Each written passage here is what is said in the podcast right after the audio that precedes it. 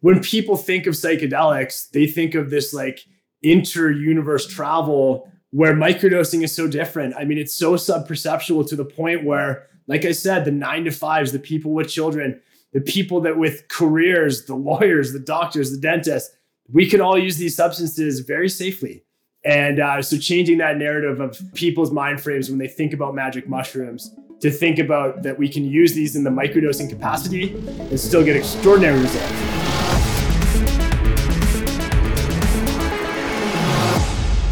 Hello, friend. Welcome to Mind Meld.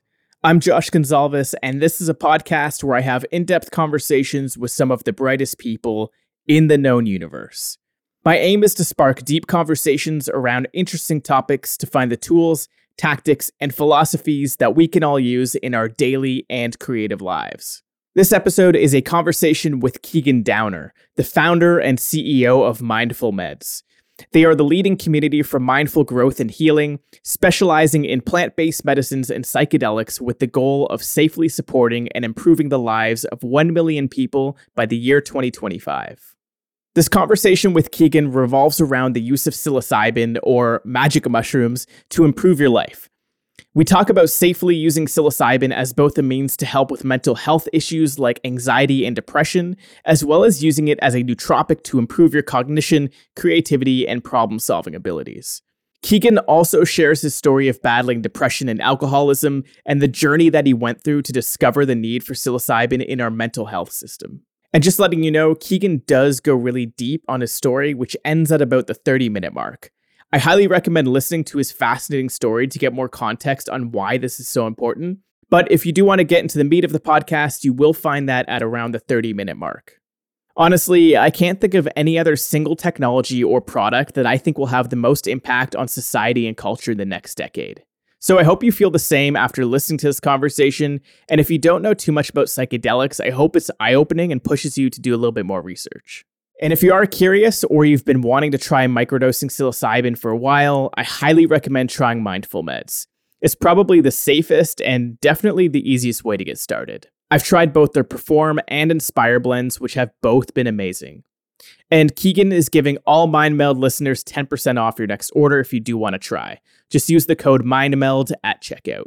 I also have a direct link in the description of this podcast if you want to go check that out. If you found this podcast helpful or interesting, please share this with your friends or anyone you think needs to hear this. This is one of those rare podcasts where it actually could change or maybe even save someone's life. If you want to dive deeper into any of the things we brought up or get direct links to things like resources, people, tools, or books that we mentioned in this podcast, you can find everything in the show notes for this episode. You can find the direct link to the show notes in the description of this podcast, or you can go directly to mindmeld.fm. That's M I N D M E L D dot FM. I hope you enjoy this episode, so let's dive right in. I'm Josh Gonzalez, and this is Mind Meld with Keegan Downer. All right, well, Keegan, welcome to Mind Meld, man. I'm so excited to have you here and finally get to do this podcast with you. Dude, thanks for having me. I uh, I love being a guest, and uh, I'm excited for this as well. Yeah, man. I I'm just so humbled that we got this opportunity to connect through Mark Metry after he was on this podcast. He's been just connecting me with some amazing people in the space, and all it took for me was to tell him like once that I was into psychedelics. And he's like, "Hey, I know the perfect guy you need to chat with." So I'm so excited we get to have this conversation. Yeah, me too, man. And uh, you know, Mark just kind of, you know, it's interesting with Mark. I I first saw his material way back in 2016 when he was just like becoming, um, you know, who he is today online, I suppose. And um, yeah, about a month ago, or maybe two months ago, we connected. And uh, we've connected many times since, and I've actually just signed up. I'm doing his coursework uh, with him, and I just had my first session with him yesterday. So shout out to Mark Metry. Yeah, Mark, if you're listening, thanks so much for connecting us, man. Like this is going to be history on Mind Meld. This is going to be the first psychedelic focused episode. I brought it up so many times on other episodes, but dude, I'm so excited we get to go deep on this topic here today. And, and I think like where I want this to kind of flow is even you yourself. You said you went from a knowledge of about zero out of 10 to like maybe six or seven out of 10 now when it comes to the psychedelic space.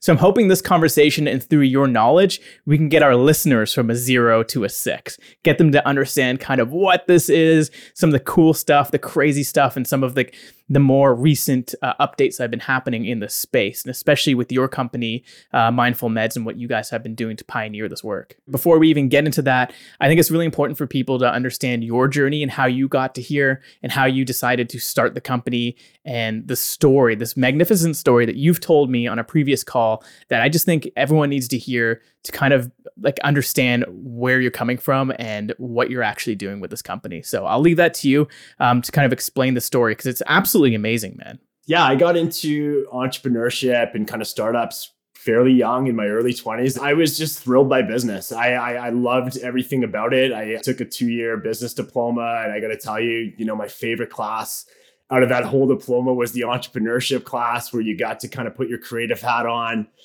But during that same era, I actually did, kind of suffered from my first bout of really severe depression. And I got transferred from the college into the university. And in my third year, I suppose, I showed up and I was a really different human being.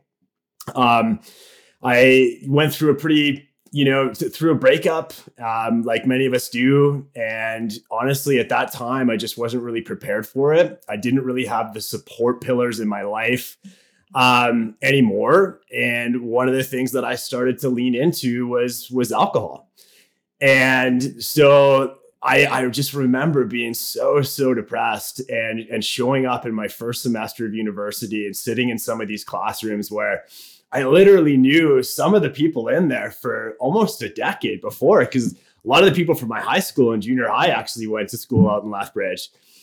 And I just I just remember for the first time in my life just this like this massive void inside of me and just not really understanding what it was. And what's what's really kind of interesting about it is honestly I had no mental health problems up until this point in time and actually consider myself incredibly blessed. Had an amazing set of friends, amazing set of family, and um, and the re- reality is, is all of a sudden I was I was depressed for the first time, and like I said, I started to really lean into booze. Um, so this happened quick, and I would say within you know four months, I I really developed this taste for alcohol, and I had this like real ability just to just to kind of run from the root cause of what was what was causing that pain i just i i, I didn't want to access it I, I i was definitely running um, away from those feelings with alcohol and you know it's kind of sad because like man my my trajectory as a 22 year old if i look back in my life I was going exactly where I wanted to go. And all of a sudden, I just hit this brick wall. I was stunted. And pretty much overnight, I felt like my life had completely and utterly changed. Um, and so, yeah, man, I, I remember actually taking a job in New York City in 2008, the summer of 2008. And on the lead up to that job was I was I was in that that winter semester. So in January, I dropped out in February, and that entire month of February, I think I drank every single day all March, all April. My new job started on on May 1st, and for the first time in my lifetime, I was on a bender. I, I was on a pure tear. Not everybody, very few people knew kind of the the level of of the drinking at that time, but I showed up in New York City a completely different version of myself, just an absolute shell of a human being. You could see it in my eyes, you could see it in my face. I wasn't sleeping well, I wasn't taking care of myself the, you know, mentally, physically, spiritually. And honestly, man, what ended up happening, and this is a, you know, again, this is a bit of a story, but the reality is, is um, I remember showing up in New York and for the first time in my life, not wanting to be alive. And, you know, nobody, I, I still have this ability to be like, you know, the, the joker in the room. And when alcohol was in my system, I could really hide things super well nobody really ever knew how much booze was inside my system but me. And I had this like unique ability to completely camouflage the drinking and act like a normal person. But really, I had, you know, a four out of 10 buzz level going, honestly, from noon until the time I went to bed.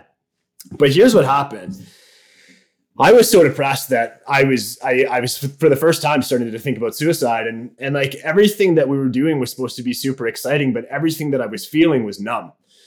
And I'll tell you, man, I I ended up actually going up there one night when no one else was around and standing on this rooftop and kind of looking down at the ground and really just making this commitment to killing myself. And the only thing that stopped me at that moment was my parents, who worked incredibly hard their entire career, saved every single penny they ever earned. Um, they were actually on a trip around the world. They had retired in 2008. And so they had this dream trip around the world.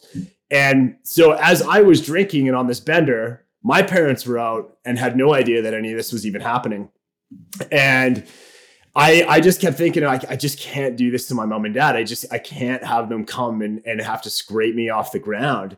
I ended up leaving New York at the end of August, flying into Calgary, walking through the Calgary airport, and uh, no drinks on the plane. And I just remember I was shaking walking through the Calgary airport and I was like trembling and I was sweating and I was going through withdrawal. And I just, I, I just remember me being, that was the first time for me knowing that I had an alcohol addiction. And I, I just, I was able to hide it from everybody else for a very mm-hmm. long time after this. But I, I personally knew I had a serious, serious problem in that moment when I was walking through the airport in Calgary and it just kept on going on and every year just kind of get was continuously getting a little bit worse and worse and, you know, leading up into when I went into rehab in 2016, um, the six months leading up, I had a seizure. I was trying to dry out from booze and I actually had a seizure for the first time in my life. I smoked my head. Uh, I was in the passenger seat, thank God. Um, I ended up just smoking the bridge of my nose on the uh, the front of the the vehicle. Blood splattered everywhere. I ended up going in. I had a seizure. Um, I had had pancreatitis a few times over that decade. And for anybody that doesn't know anything about that, it's just like your pancreas is incredibly inflamed and swollen. It's said to be one of the most painful things that a human can, can endure. And I can really attest to that. It was incredibly painful. But I had all these warning shots. Like my body was breaking down. And, and I got to tell you, man, like during that process, like, I wanted it to break down. I wanted it to kill me. I was drinking with the intention that I was going to kill myself. And, you know, if it wasn't suicide, the booze were literally going to wipe me off this earth. And, you know, the six months leading up, you know, to rehab, I was literally the first person in the liquor store at nine o'clock in the morning. I was the last person in the liquor store at 11 o'clock at night. And, and I got to tell you, man, what ended up happening was I started to lose the feeling in my left arm. I I couldn't even look at a clock anymore. My eyes were so blurry and that I couldn't even look at like an electric clock that was on on the shelf without my eyes, you know, going super blurry. I couldn't watch TV anymore. My heart rate was going through the roof. And finally, I was on, on the cusp of death. And um, I got wheeled into a hospital. I'm not joking. I was in a wheelchair, wheeled. I couldn't walk anymore. Wheeled in, and um, and I honestly thought that you know I was going to get. I, they were going to come back and tell me that I had something that was going to kill me, so something cancerous. And what ended up happening is I, I went into the hospital, um, and the the doctor had come into our little room. My fiance Lisa was there. My business partner at the time was there, and she goes, "Well, Keegan, I got some really, really bad news to share. And um, of course, I knew that there was bad news coming. Like I, I was in such bad shape that I, I wasn't even afraid of it. I was, I was ready to confront it. And um, she goes, um, "You've got type one diabetes." And I didn't know what that meant, but I had literally drank myself into oblivion to the sense that I, I, I destroyed my pancreas. My organ that was producing the insulin no longer produced the insulin. But then she says, your blood sugar is a 28, which to many people that doesn't mean much, but a healthy human is between five and seven. And she goes, You were literally hours away from slipping into a coma. And so there I was in the hospital, confronted with this news, knowing that now the entire world is going to find out about this. My family's going to find out about this. There's no more hiding, there's no more running. And I was I was addicted to running from the pain, man. And I, I never wanted to confront things. And this is really going to lead into this conversation about psychedelics and psilocybin. But the reality is, is I had this, this really unique experience where I was in the hospital and lying on the hospital bed. And after she had told me how close I was to going into a coma, I literally started to replay my funeral. And I started to look at my life and I realized, oh my God, I was going to die and, and have left literally zero impact on the world. All, you know, all of the amazingness that I felt as a kid and as an adolescent and as a teenager and as a young adult until I was 22, literally that trajectory that I felt like I was going on, it had collapsed on me. And and now I'm starting to think about who's even going to attend my funeral and what is going to be said about my life at this funeral. And you know, my parents came uh, to the hospital and for the first time, you know, the it was like hitting the panic button. Like like like there was no there was no getting, you know, I, I basically had to go and accept some some help and I was ready for it at that point in time. So I was ready to go into a rehab facility. I was ready to try to get my life back and try to rewrite that narrative. And um and so I was blessed. You know, one of the things that I'm very passionate about is is this rehabilitation model here in Canada. And and some of the the roadblocks to access some of this treatment i mean it's incredibly challenging. I mean to go into a private rehab facility in canada is somewhere between 25 and 50 grand. Depends where you go. Most these places don't have a payment plan so you're not able to you know just put five grand down and, and attend. You've got to pay for this entire thing up front and i got to tell you man when you're an addict and you're you've got the level of addiction that i had the level of addiction in the sense that um, you you don't you don't care if you live or you die. No, no one's banking any money, right? Like no one is is literally thinking about their future. So like I didn't come from this place of privilege, but I'll tell you, the best gift my parents ever gave me in the world was this ability to go into rehab. And so I accepted. I went into rehab and I found a rehab that uh, is very unique. It was totally based around mindfulness techniques. It wasn't this like godly AA kind of model because at that time, I didn't think there was a God because, like, you know, if there was a God, how the hell did I end up like this? You know what I mean? I was just in this negative, negative feedback loop in my brain. And so I, I went in and I decided that I was going to take this thing more seriously than anybody else in that whole program. And so the entire month that I was in there was me digging as deep as I possibly could into the wounds that I had. And there were many because, man, when you run for nine years, dude, they just start piling on, they just start packing on. And so I was just, I was just an open book. I threw every single thing out that I could speak about that I could possibly think of.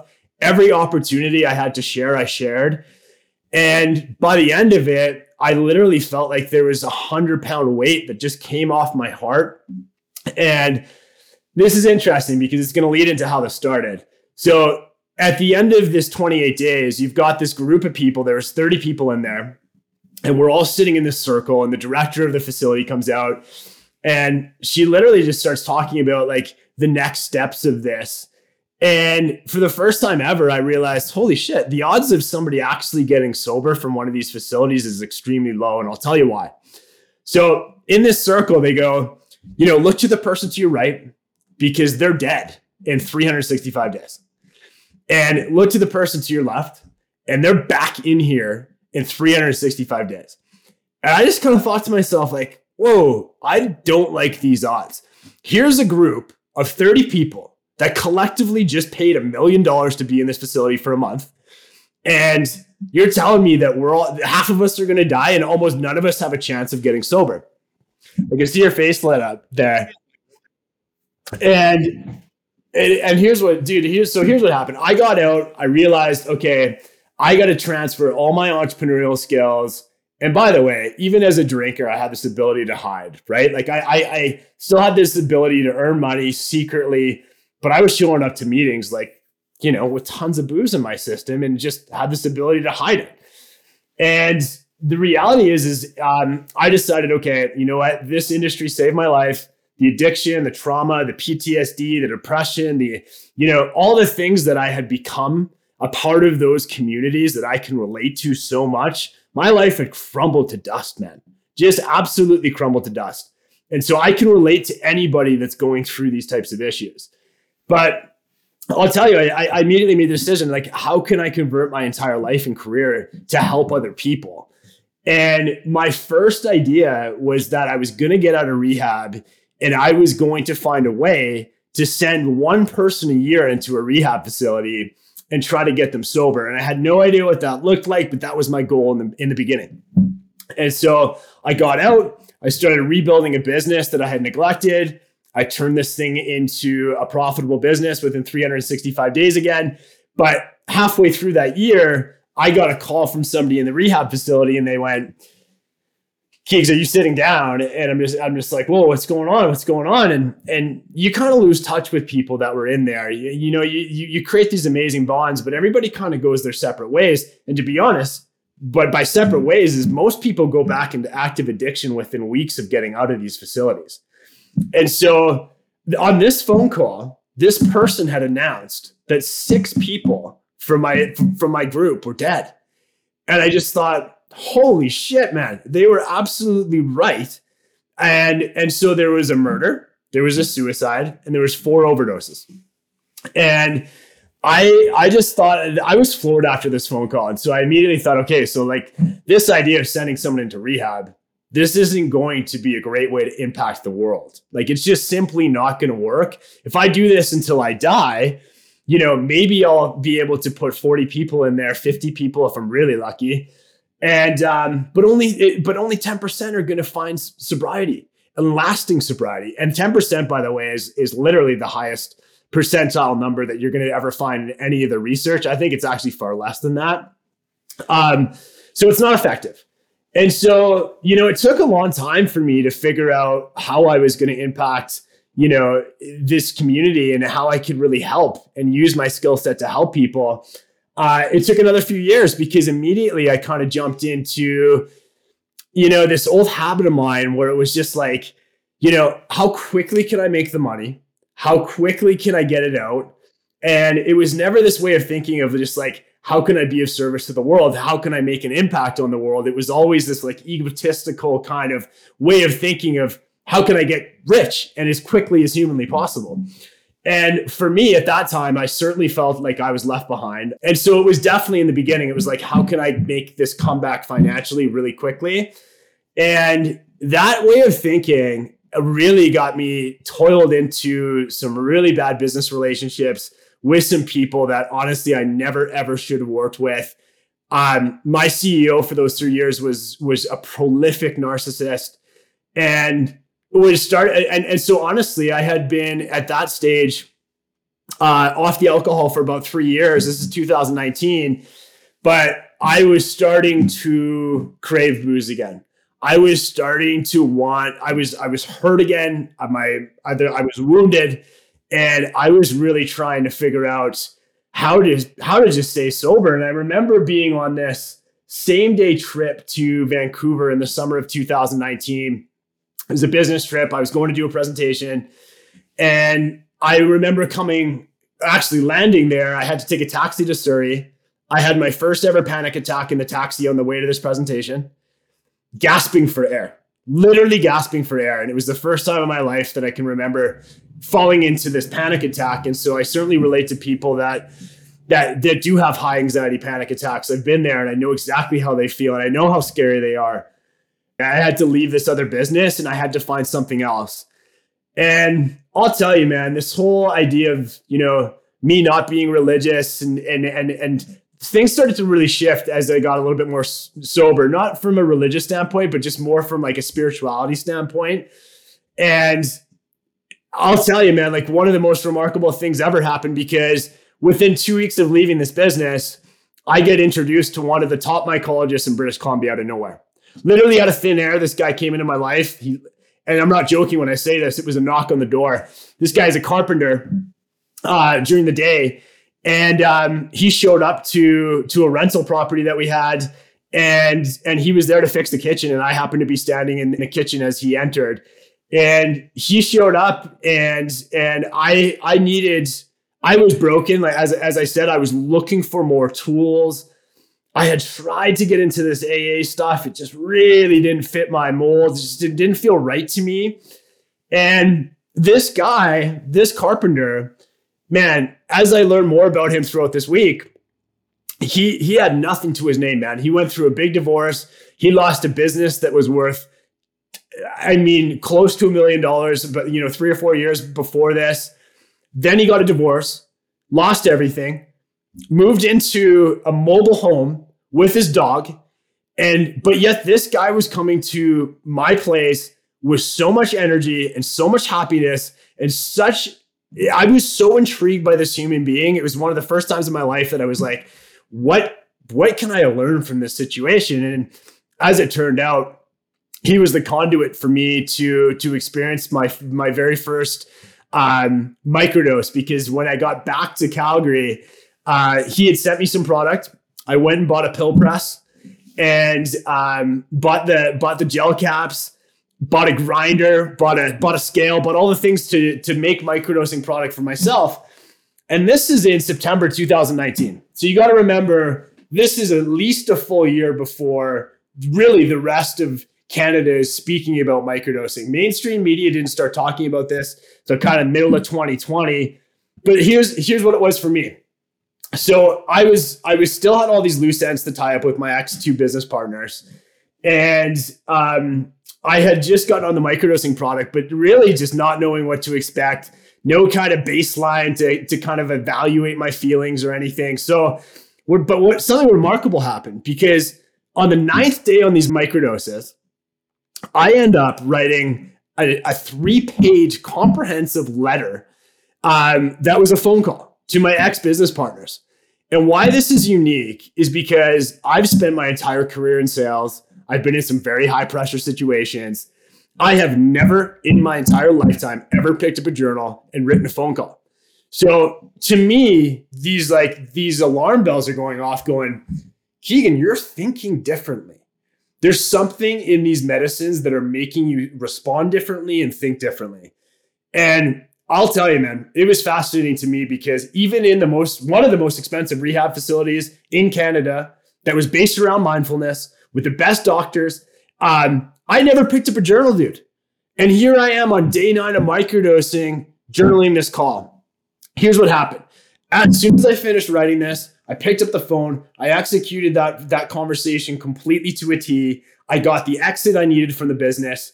And all of a sudden, here I am and I'm just like, there's something here that got lit up. I don't know if you've ever experienced this before, Josh, or people listening, where your heart just starts to glow, your soul and your spirit are touched in a way that you've never felt before. This was this is what I felt. And so I started to go as deep as I possibly could at the time with the research that was available to, to understand these medicines. And because I had just left a business for the first time in my adult life, I had time on my hands. I didn't have somebody to report to or somewhere to go. And I had all of this time. And I got to tell you, man, time for me is awkward. I like to go, go, go. I like to move. I, I'm all about action. And so when I'm sitting still, often I'm uncomfortable. And so I like to fill my time. And where most people would have taken, you know, two or three months and hit the reset button, I, I started diving deep on psilocybin. I wanted to learn everything I possibly could. I still want to learn everything I possibly can. And what ended up happening for me was I started looking at the John Hopkins University study on end of end of end of life cancer patient anxiety. And I'll tell you, man, when I started reading this research, this is the most compelling research ever about these end of life cancer patient anxiety cases and after doing literally one to two doses of macrodose between one and three grams, 85% of the participants came back in the study and said it was the most meaningful experience of their entire lives. And so I was, again, that, that feeling in the heart, like I was just pushed and, and I, I was just so pushed to, to pursue this. And and so, but I didn't know anything about it, right? Like, how do you start a business when you literally don't know enough about anything? So, like, the business was still a ways away from me. What I wanted to, what I wanted to figure out is this experience that I had, this insane experience that I had, where I was thinking differently, acting differently, responding differently. Um, can I? Is this going to work for other people? And so, I had this idea of doing this kind of self-guided Um, I guess you can call it a focus group. It's it, it certainly wouldn't be considered a study. But what I did was I decided to throw this up into the wind. I was going to learn everything I possibly could about psilocybin for the next four months. And then I was going to host a focus group and invite 40 people to attend. I was going to provide the medicines to every single person that attended. And, but there was a caveat. Before anybody started on these meds, they had to fill out a 13 question multiple choice questionnaire to really evaluate their mental health. And so this is what I did. I spent four months of my life. I, I, I teamed up with somebody with a psychology background in Calgary. We put this questionnaire together. I spent so much try, time trying to get ready for this. And of course, the day I go to present is the day the whole country locked down. On that on that Friday was when uh, was when everything locked down. So we moved this to an online study.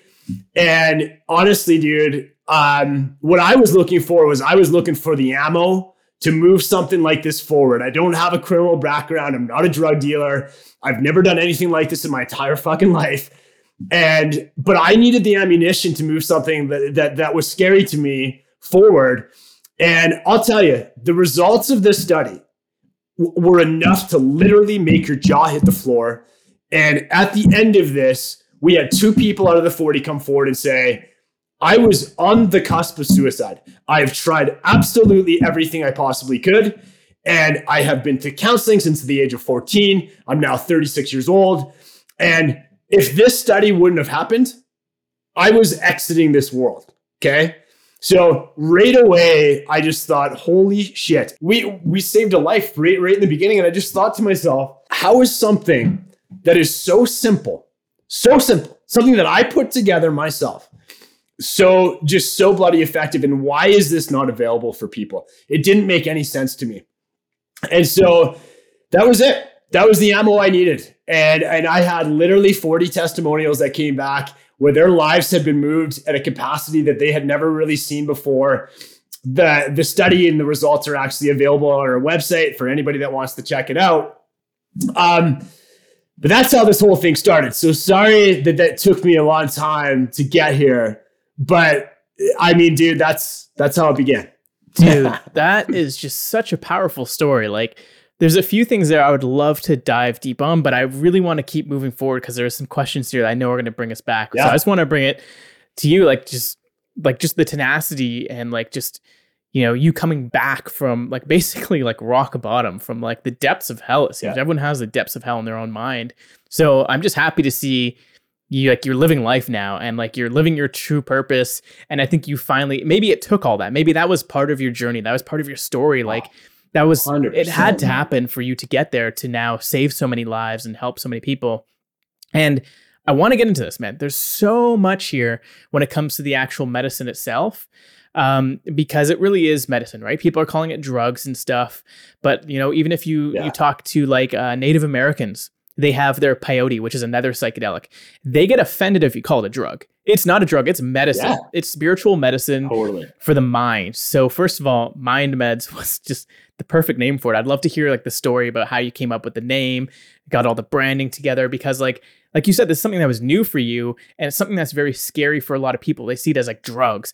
But now you're building like this consumer brand around it. So I'd love to hear a little bit more about that. The name was just one of those things. Like we we had a list going, and I I had again I had just been to the mindfulness. Um, well, not just been, but I had gone to a mindfulness rehab, you know, facility, and mindfulness techniques were starting to become kind of a part of my life and my routine. You know, I, I just at that stage started to get into some of the breath work. I hadn't gotten into yoga at that time, but I was, I was, you know, I was journaling again, and I, I just thought something with the name mindful. And you nailed it man. Like these these are not drugs. What what classifies a drug is when there is no medicinal value. And i got to tell you man that has proven to be wrong. Every single study that's come out has proved that the, the idea that these are drugs completely wrong. So i love the word meds. Um, and i mean there's there's not much more to that story. I i i, I kind of the second that we that that I had thought about those two words combined, I knew it was the one. Um, everything off the list didn't even compare to it. Yeah, that's that's really how it began. I would just say that's the perfect name. Like that's exactly what it is. Like even so I mentioned this to you before on the call. I'm to talk to people now like listening to this. Full disclosure, I've been taking mind meds for the last like 26 days now. This is day 26. Not every single day and we could talk about that like maybe how often you should be taking this and stuff like that. I'd love to get into that and yeah. let people understand sort of like these different schedules, but you know, I started calling it like meds. I'm like I'm taking the meds today and like I don't know if that's something I would do every single day for like a long period of time, but I just knew like for me, it was just call something was calling me to do it for at least 30 days. Like there was just something before. And it was so funny because it was maybe a week or two before you and I got connected. I was like, yeah, I want to I want to microdose. Like I really want to do it. And I was going to do exactly what you did. I was going to go and like you know source my own materials, find the psilocybin mushrooms, and I was going to grind it up and just like take it. But like you don't really know how much you're going to be taking. There's a bunch of other stuff. And then when we got connected, I was like, okay, like this is like perfect timing. And then you mentioned, hey, why don't you try this out? So when we chat, we can actually talk about your experience. Now we both had this experience with it. The other thing that really, really blew my mind is the way that you guys have mixed different materials. It's not just pure psilocybin. In fact, one of the uh, blends that I got was your Perform blend.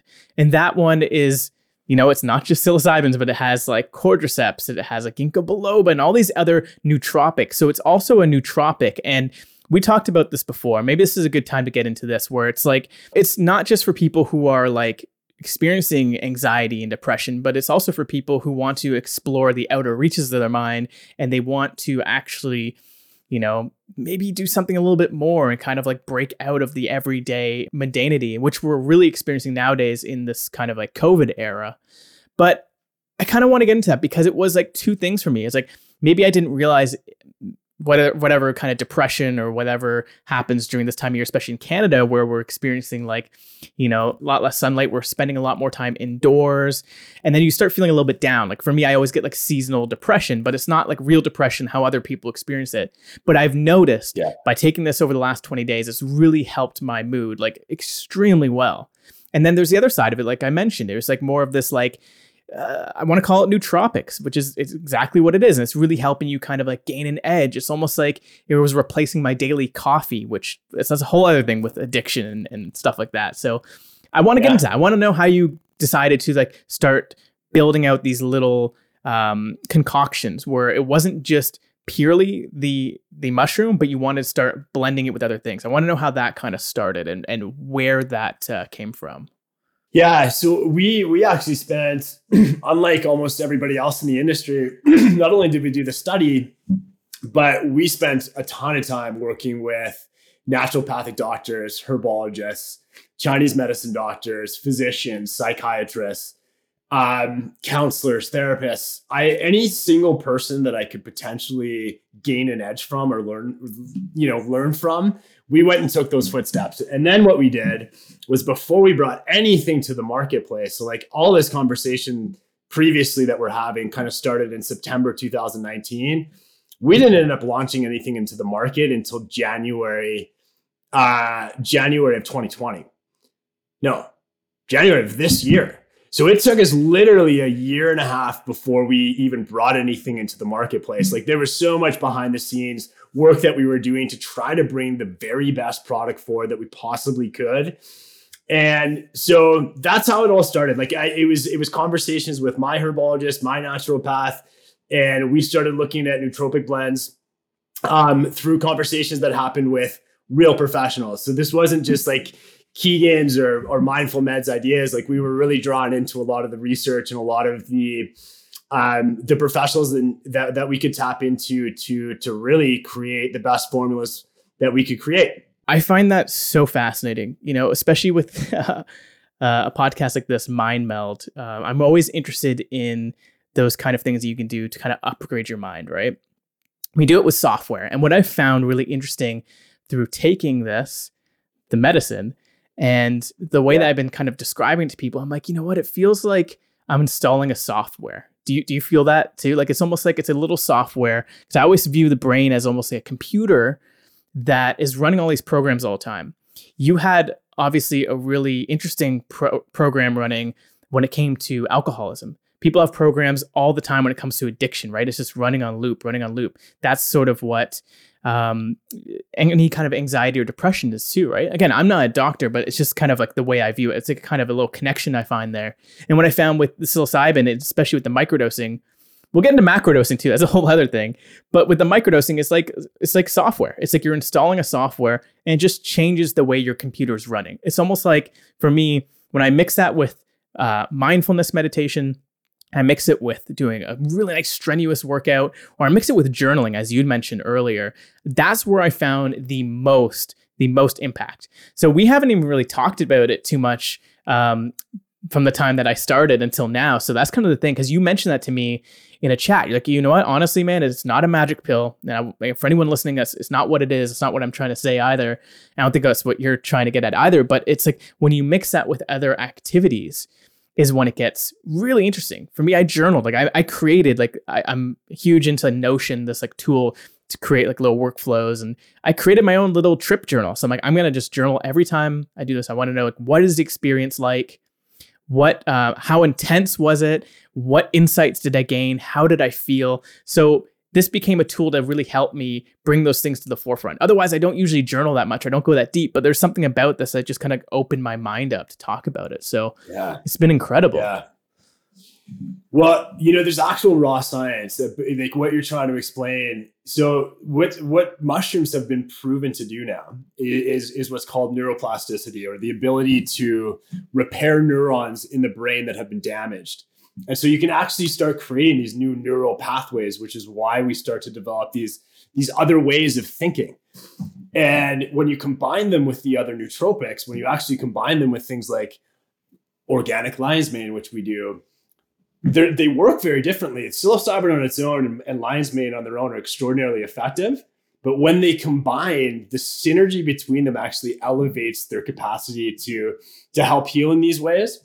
And so that's neuroplasticity, just that ability to reconnect neurons in the brain and and um, and just start creating new neural pathways and new ways of thinking.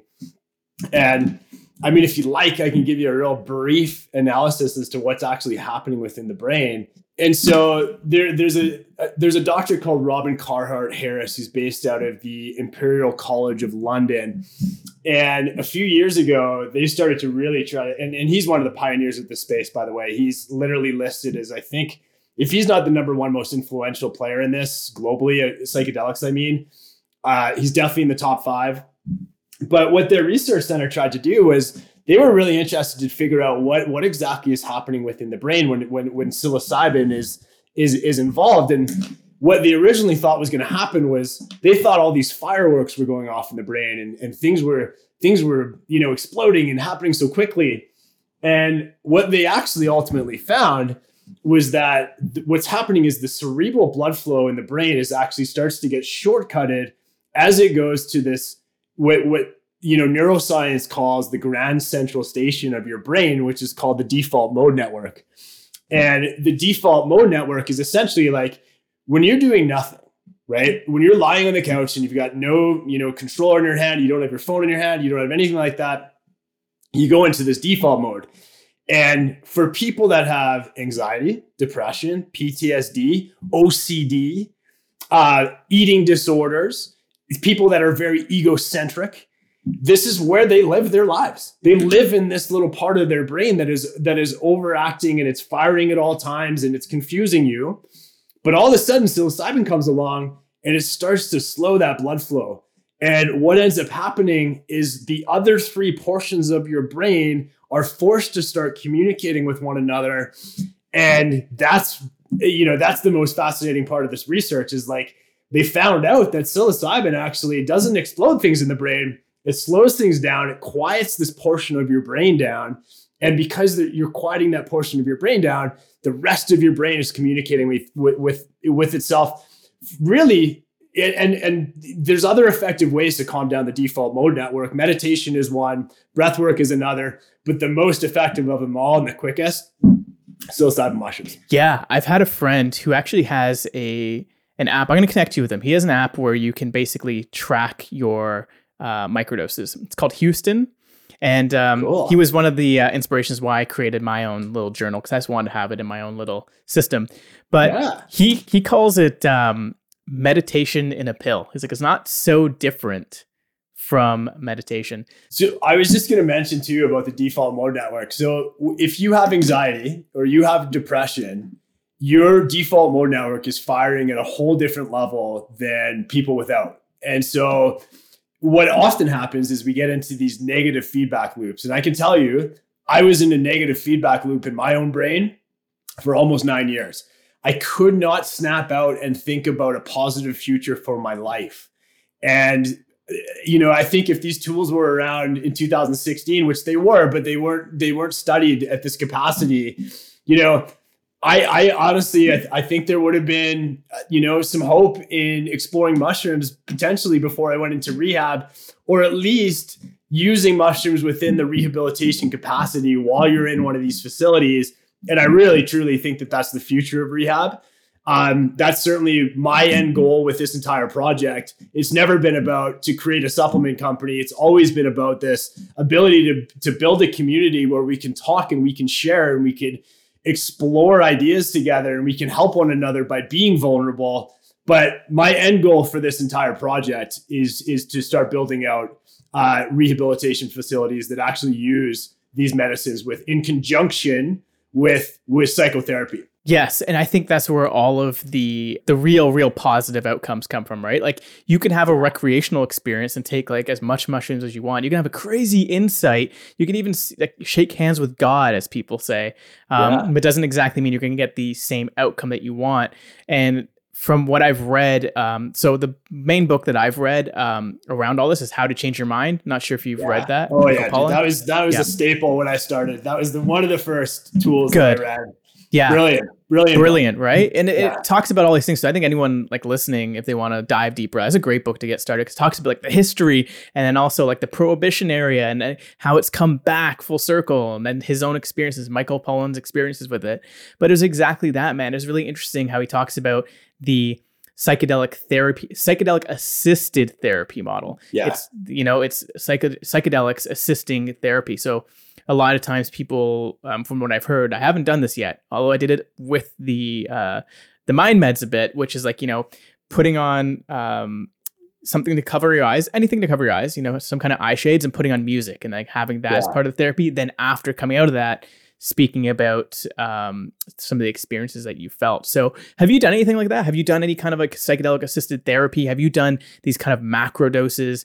Do you have any experience with this too? I totally do, man. And you know, really, what what I find and what this what the research has found is that very dissimilar to your traditional SSRI or antidepressant um, which which are suppressants. so they they literally these SSRIs, which by the way, there's 38 to 40 of them on the market. Very, very, very little evidence that scientific evidence that any of these are truly effective for actually healing the root cause of what is actually making you have the anxiety, the depression, the PTSD. What it does, and it's really good at, is putting this this lid on it. So you you just kind of block the shit out but what the difference is with mushrooms is they actually go to that root cause. They go to that trauma. They make it so much more accessible that that veil kind of drops, and you're able to access these these you know the root cause of what is going on. And so when you combine finding that root cause with the mushrooms and speaking it out with an actual therapist, I, I'm going to tell you right now, I've got six therapists that that I know personally all actively exploring this within their own practices. All six of them have told me that this is the biggest breakthrough in mental health history. And so I want to make something very clear.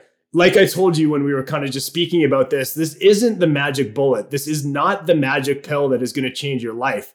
But when you combine this medicine with other mindfulness techniques, which is, you know, which is the therapy, which by the way, man, like my I, I had to get back into therapy because of this this narcissistic abuse that I was experiencing with my last colleague.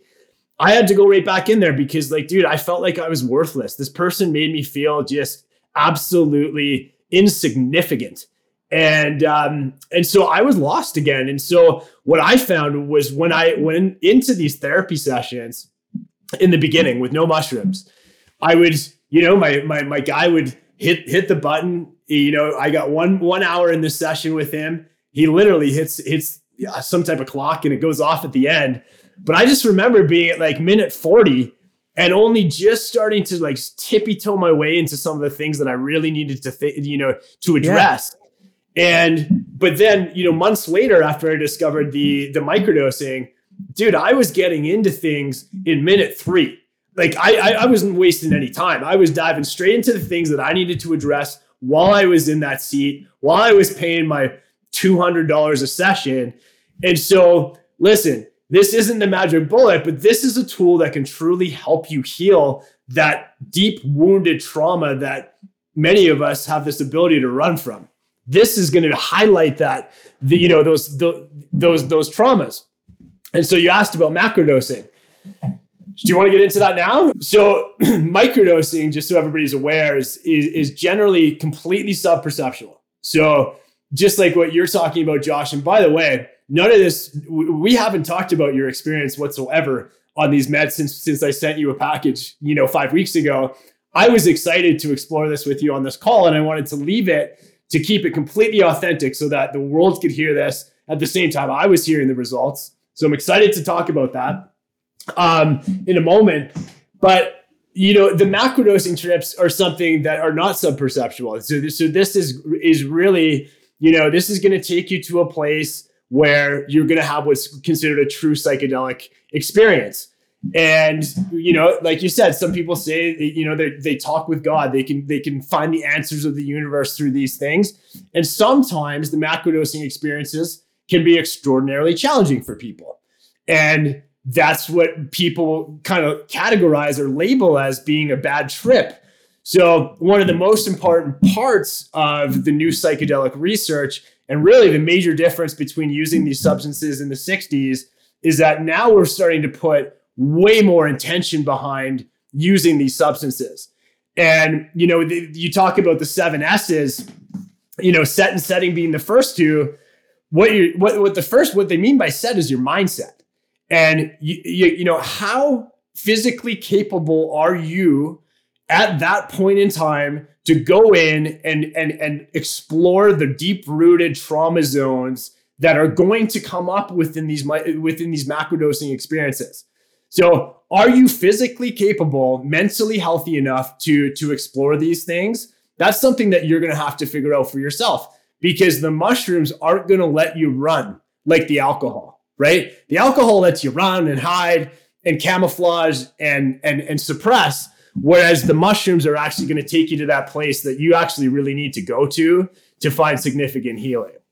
Yeah. And you know, you just brought up the two of the seven S's, set and setting. And I think like yeah. traditionally, like I know from like my my research and like even those books and just from my own personal experience, set and setting is a kind of a staple in psychedelic like culture. And it makes sense. I'm glad that we have that. We have like these kind of rules around here. I didn't yeah. know that there were seven until I came across the blog post and sort of the set the seven S's uh, page on the Mindful Meds site. So maybe you can kind of like yeah. give us a little um, a little tidbit on those seven S's because I've only ever been aware of the first two.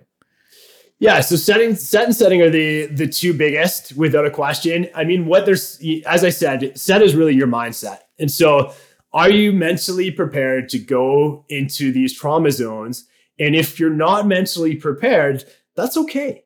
It's, you know, it's, you want to make sure that you're finding these mushrooms at the right time for you as an individual. There's no race for this. The mushrooms are always going to be there. So don't feel like you need to just hop into a macro dose. One of the things that I love about microdosing is that what we find is that most people that get into microdosing start to kind of bridge that gap between microdosing and macrodosing.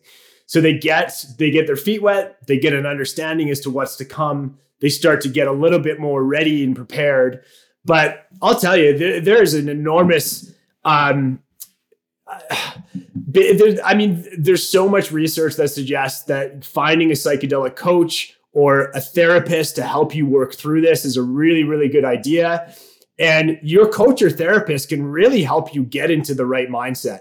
So before you even take the substance, you know, you can team up with a coach that is going to just make sure that you get yourself mentally prepared for what's to come.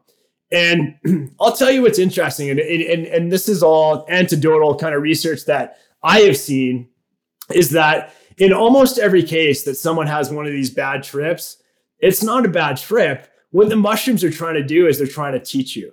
And if you take the lessons that are learned in these, these bad trips you team up with a, a psychotherapist, you team up with a coach, they can actually help you take the lessons that are learned in the bad trip and they can help you try to repurpose that and integrate into your life. So to me, there's really no such thing as a bad trip because even the bad trips are going to teach us what we need to know. And so, um, but also they can be extraordinarily frightening. And so, you know, many people have, you know, have experienced a bad trip. I'd I don't know what the odds are, but they're very they're very low to be honest to, to experience a bad trip. I would suggest that it's probably a one in ten, if not even less. But the reality is, is like I said, I mean, you you can avoid these bad trips by making sure that your mindset is in a place that you're prepared to travel. You're you're prepared. So the second one is setting. and setting is very important. So like what, what I mean by setting is making sure that you've got your environment in a situation where you're comfortable. And so if you're a parent, um, you don't want your kids racing in after school, flying through the door, and and those thoughts racing into your head as you're you know as you're having a trip. Um, you want to be prepared, and you, you want your setting to be, um, you know, for me personally, I, I, I like a really clean, cozy environment. I like to light candles. I like to sage myself and and and my environment before I do any of this. I like to bring in crystals, believe it or not. Never thought I'd ever say this ever, but but the reality is is yeah, crystals can be very effective to creating that spiritual element that can really help guide your trip. so that's set and setting. And if anybody wants to learn more, please head over to our website because we do go deep on this and we're actually just about to launch. We've just recorded. Um, I don't want to call it a masterclass because, but it, but it's just a very, it's a one and a half hour. It's with one of the what one of not a therapist, but a coach that I know very very well personally, and um, she can help walk you through this. And we're gonna have that on the website within the next week or two. So that's set and setting. Any questions there at all? No, that that's a really great roundup of those two. That's perfect. Yeah. Okay. Um, and then the third S is substance. And so you, you know, and this goes for any psychedelic. So whether it's LSD, you mentioned peyote, um, whether this is, you know, mushrooms or psilocybin, um, you want to know what substance you're using. And so I think it's very beneficial to have a scale. It's very beneficial to make sure that you are, you know, for for many people, you just kind of want to tippy toe your way to some of these larger doses um, the, the, you know, it's considered to be a heroic dose if you do more than five grams. To me, that's that's where I find lots of my own growth. So I, I do when I do when I do this maybe once a quarter.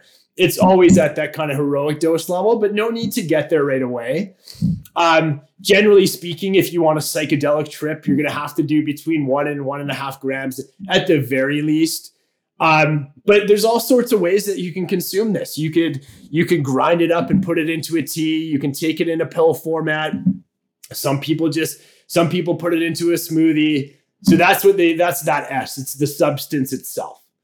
Um, the next one is sitter, and man, there, there's a real place in the world for you know having what they call a trip sitter or somebody that can just literally keep their eyes on you, keep you calm, just in case that bad trip was to happen. Um, I personally think that being being asked to be a trip sitter is literally one of the highest forms of service that you can provide for somebody, just as a support pillar to make sure that if anything happens or something kind of gets out of hand, somebody's there just to bring you back to your breathing, bring you back to reality. And one of the fastest fascinating thing about mushrooms is you actually have the ability many times to snap out of it and then snap back into it. And so, um, yeah, that's that's what that S is. It's just having that support pillar, that that sitter. And um, there's lots of courses out there if you want to become a trip sitter, if you want to help support somebody. please go and, and take one of the courses. There's a company called Field Trip that offers this. Um, and we've got lots of support stuff on our website that, that can speak to some of this or watch our macro dosing. I'm just going to label it as a masterclass, but I hate that word. Can't think of anything else to use in this situation. Um, and then the next one is session. And so, you know, these these mushroom uh, trips can literally last anywhere from two and a half hours to six hours. So you want to make sure that you've got a large pocket of time where you're in a safe environment, you're surrounded by people that love you, or just even just just in a good mental phrase. Lots of people do this on their own, as you mentioned, with music and and um, and putting putting something over your eyes can be very effective. That's kind of where I'm at with this now. Like I, I feel very comfortable doing that. But the next S, and this is a this is kind of one of the forgotten S's, and it's it actually might be one that we actually just added. Um, but it's spirituality. And I'll tell you, the mushrooms literally have the ability to read your vibrational frequency. And so you, humans actually have the ability to block out the effects of psilocybin. So there's been many times, especially in the beginning when I when I started to explore this, I have ADHD, which we'll talk about as well. but I had I actually overthought it to the capacity that I, I was able to actually block the the mushroom experience itself. So while everybody else was having a mushroom trip, somehow I was able to block this. And what I came to understand was that because I was afraid of the mushrooms, and I was, I've always been uh, just kind of a scared guy when it comes to drugs. Like I, I never, like many people, you know, losing, losing full control was something that I was always worried about. And, but when I started to really respect the mushrooms and I stopped being scared and, and, and actually spent my time with the journal, setting my intentions and, and, and creating a mantra, um, is when the mushrooms actually started to, to work for me. And so spirituality is one that I, I, I, you know, I, I like to add to this list. And then lastly, it's just your situation. Kind of similar to to your setting. You know, you just want to make sure you're doing this at the right time when you're feeling super cozy and and you're not forced, you're not rushed. There's no there's never a rush when it comes to mushrooms. This isn't something that everybody should race out and explore. I think this is something that everybody should race out and research because this has the ability to completely change your life. But I also think that everybody has a responsibility to go out and get educated, know what's coming, and make sure that you put your right foot forward um, to have the best experience possible. So those are the S's. I love that, and I love that expanded um, just list more than just set and setting because that really is only the tip of the iceberg. And I love that you included spirituality, and it really seems like it was the mushrooms or at least this experience and this journey that has brought you back into your spirituality. I love that. Like you even mentioned like bringing crystals. A lot of yeah. people think it's like oh woo woo and all that stuff, but like when you go down this rabbit hole, you start realizing other things. Things start really opening up. Um, yeah. So I love that you brought in the spiritual aspect of it because that is a big part for me. I, I don't do this stuff too recreationally, especially if it's going to be a macrodose. It's always a spiritual setting. So I love that you've added that into the list. And and what would you say for people who are not spiritual at all? I mean, they might still get something out of it, but do you think this could like rekindle that flame for people who are not spiritual at all? I think there's a very, very strong likelihood. And, and you got to remember, like, even just looking at the research from John Hopkins, you've got the end of life cancer patients that are literally on the cusp of passing away. And I can tell you many of, you know, even from my own situation where I'm talking about my cousin Ryan, I don't think he had this full connection to the other side, the spirituality, the religious side to him. But I can tell you, you know, going into one of these prolific trips, these like heroic doses, you do get the opportunity to to feel more spiritual. You do have this connection to the universe that it's it's tough to ignore. So the answer to that I think is yes. Yeah. Yeah, I think so too, man. I think it's something that you don't really know till you experience. And again, I think we'll circle us back into like, you know, it might be scary to jump into that. Like you said, there's no need to rush. Um, and sometimes the best time to just do it is like after you've built up some experience, like microdosing, you know, just doing a little bits at a time. That's a great way to start. I personally just jumped right into the deep end. Um, I, I enjoyed it. Um, I had some of the moments, like said, some of those like dark turns, but you work through it. And looking back on it, those are really helpful um, things in my life that I've really brought to um, to my life, like my everyday life. So I'm excited let's, about it. Let's dive into that just briefly. Like, let your listeners know, like, what what did what did you experience? Like, how, when was it? How much did you do? What yeah. was your set? What was your setting? Yeah, that's interesting, man. So the first time I did it was with my roommates in university when I was downtown Toronto. I did about three and a half grams. So I think I thought was like a sweet spot. I'm like, you know, I want to do at least a threshold amount. I don't know about heroic for the first time, but I'm like three and a half. That sounds like a good amount to me. I don't know why. Yeah. I had some friends tell me like that would be a, a good amount. So that's what I did. And um, you know, we it was supposed to be like a recreational thing. Like we're just like, oh, let's just do it. We didn't really know much about it, but I was like getting really spiritual at the time. I was listening to a lot of uh, Jason Silva, if you're uh, familiar with him. He has yeah. a, a YouTube series called um, I think he recently na- changed the name of it, but it was uh, he had this YouTube series at the time. Uh, I can't remember I can't remember the name of it right now, but I was like watching them right before I tripped. So like I was like watching these videos. I think it's, oh, it's called Shots of Awe. That's what it's called, and it literally is that.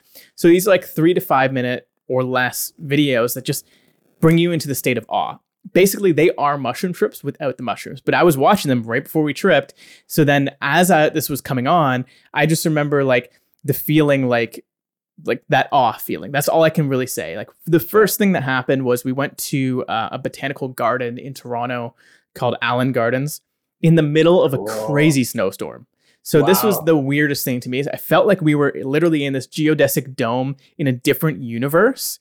Yeah just shielded by the elements. It felt like we were on Mars, and if I went outside, I'd be like outside on Mars where there's no uh, air and I would die. So I'm like, we have to be in this dome. It was super weird. It was like a crazy, crazy storm. So just going outside was like this ex- ex- extremely, extremely insane experience. So then being in this place as the mushrooms really started peaking, I I went off on my own. I had like four roommates. They went off on their own. I went off to this little corner near like the cactus area.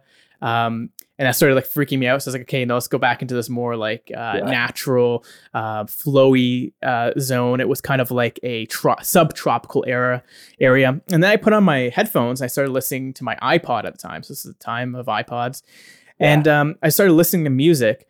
And I just had this amazing playlist on that I knew would like put me in like a really good, um, like just mental framework that would allow me to just feel just like love. I'm like, this is like a love playlist. I'll just feel really good. And then what I experienced next was so wild. It felt like I experienced from the Big Bang to now. Like I just felt like this rush of like where I am right now is like in this thread of just human existence and just like history and like you know there's going to be billions and trillions of years after us and there's been billions of years before us. I just felt like right in the middle of like this crazy timeline all from like the world coming together to like Steve Jobs and his teams creating the iPod to like the artist making the music and then that music going onto the iPod and then that coming into my ears. I was like, whoa, this is just like a really interesting experience. I just felt like at one with like human like progress and civilization. It was the craziest experience. That's amazing, man. I love that. And uh and brave as well. Like going was, was this like a public setting or were you guys was it yeah that's private? another thing it was yeah. a public yeah mm-hmm. that's not something i would usually recommend doing but it was right yeah it was really interesting you, you mentioned one thing that i missed that is so important to this and it's music and i gotta tell you like back to kind of like the the, the mushrooms being able to read the vibrational frequency they they dance with the right music with the right playlist and so I, I would highly recommend that if you are to do a macro dosing trip, is to put some type of really nice playlist together because the mushrooms respond so beautifully to to the right music. And they'll they'll dip you in in, in a flow state if, if you get the music right. And this is something i've had to play along with around with because you know there's some beautiful house music some light house music but like when i started to like play the manifestation playlist or like mm-hmm. some of the John Hopkins, you can actually get the playlist that they're using in their psychedelic therapies. It changed the whole mushroom experience for me. So music is very, very important. Yeah. Wow. I didn't know they have that. It's like on Spotify. Like they made it uh, a public. It uh, is. Yeah. Thing. I mean, it's available through. Just Google it, man. It's uh, cool. the last one I did about a month and a half ago. It's I don't know if it was the John Hopkins playlist, but it was a psychotherapist playlist that somebody had put together, and um, it was absolutely beautiful. That's amazing. Well, I'll tell you right now what what I've been doing. So, and this will kind of bring us back into like the the microdosing experience. Yeah. Now. Over the last couple weeks, what I've been doing is um, and I'd love for you to kind of like build on top of this of like the different um, schedules you can do. But my schedule that I did for microdosing was five days on and two days off. So I just like kind of jumped into it and I'm like, okay, I'm going to do it on Saturday, Sunday, because I know I'm not going to be working and I can have like really free experiences. And then Monday, yeah. Tuesday, Wednesday, am I'm going to do like a, a smaller dose. Um, and then Thursday, Friday, I'm going to take off to kind of like reset my tolerance. And then Saturday, Sunday, I can do like the higher dose again. So yeah. as you know, and I'll let people know now, I, I got the two um, the two blends you have. I got Perform and Inspire. So Perform is only 50 milligrams. So that's very very little from what I've I mean, comparatively, compared to what most people yeah. do. And then the Inspire yeah. is 250, which is actually a little bit more. Like when I, I was posting on Twitter yeah. that I was doing this and I mentioned that it was 250, some people were like, that's like a strong microdose, man. Usually I only do like 100 or like 125. So I'm like, I'm like, yeah, it is. It is. It is sub perceptual. You can really perceive it, but it's not like a macrodose by any means. So what I've been doing on the Saturday, Sunday is after about an hour of taking it, when I know it's going to really start ramping up, um, and it's kind of like sub perceptual, I've just I would have a nap. I would go on the couch. I'd put on a playlist. I would do exactly what we said. I would like cover my eyes, put on really good headphones, and just vibe. Yeah. And like when I come out of that after about like half an hour, even uh, there's something about it. You just feel like you said the vibrational frequencies. You feel like you've been cleaned almost. Like you feel like those bad vibrations kind of got cleaned, and you're back on on an interesting vibration. Totally. I, and so Dr. James Fadiman, he's a Harvard professor, one of the godfathers of psychedelics. Just so everybody's aware, he clarifies that a that a microdose is anywhere from 100 milligrams to 400 milligrams. So all of our products play within that threshold. And um, all of them are considered true microdoses. Some are a little bit stronger, as you said. But important to note, you know, when you're talking about the uh, the Perform blend, which is only 50 milligrams, which is 120th of a gram, by the way, um, this is purely sub-perceptual. So like if you are a nine to five employee, if you have children, if you work in a law firm, if you work in, you know, literally you're not going to feel this. It's very much considered to be a vitamin for the brain.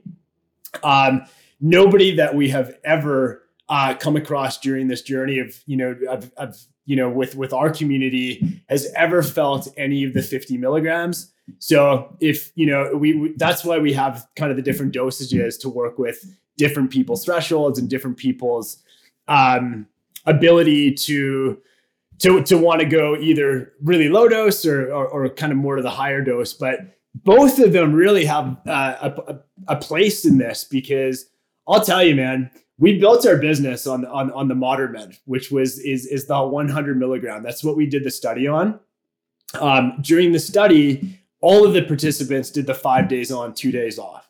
And you mentioned something really interesting there that I think we should talk about is just that tolerance mushrooms, much more than any other substance in the world, are your body builds a tolerance to it extraordinarily quickly. And so this is why mushrooms are, are literally the exact opposite of addiction. Because what ends up happening is if you have, let's just say, a macrodosing experience on a Sunday, and you do three and a half grams on a Sunday, and you go off and you journey and you travel, and you try to do three and a half grams on the Monday, you are not you, you you'll still see like you know flashy lights and maybe some, but you're not going to go off into this other other realm of of the universe. And if you do it on the third day, you will feel nothing. It, it, it'll be like you've actually done none. And so it's very, very important when whatever whatever schedule you choose. And honestly, I don't think any of the research that's come out has suggestion that one is better than another. But I'll tell you, if if your mental health is at a place where you know you you feel comfortable, you're not on an SSRI, you're not coming off an antidepressant, we really direct people towards that kind of five days on and two days off. But it's so important to take those two days off because if you go into that sixth day you're not to, th- there's no medicinal benefit there. You actually have to reset that tolerance.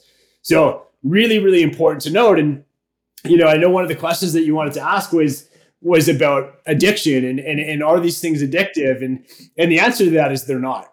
And, and it's, it's for those reasons that I've just explained. But even actually when they, when they did this in a scientific lab, when they looked at um, a mice and a rat study, on one of the drips in, in this mice study, they had cocaine. So it was like a cocaine water drip. And in the other one, they had a mushroom, psilocybin mushroom drip.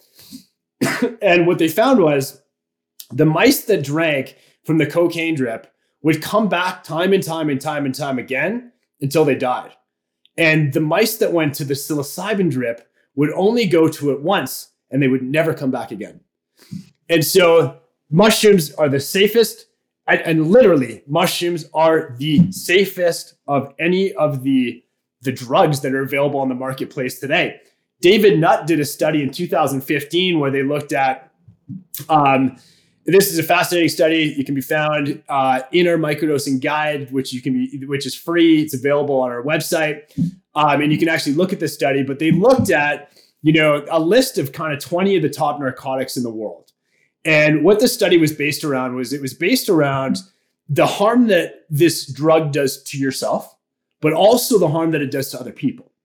And so, you do you want to take a guess at what the number one drug in the world for self harm and, and and and for harm to other people is? What's that? It's not even close, by the way. Alcohol. By a fucking landslide, alcohol is the worst drug known to man when it comes to uh, harm to yourself and harm to other people, even more so than heroin, cocaine, and methamphetamines. Yes. And as the list goes along, you get to number 16 or so, and that's cannabis. And and then as you as you go down and down and down and down at the baseline, the most safe drug in the entire world uh, for yourself and harm to others is mushrooms. And so it's only a matter of time until these are fully legalized. It's it, it, literally the safest drug in the world. Um, and I hate to use that drug word, but this is this is how the study um, framed it all. So yeah, it's a fascinating study. I think everybody should take a moment and check it out.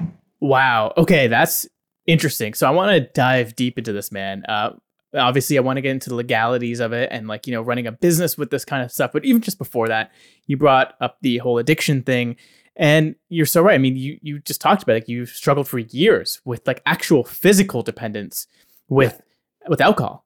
And if you want to talk about addictive substances, what about the one that's most used by everybody pretty much on planet Earth, which is caffeine?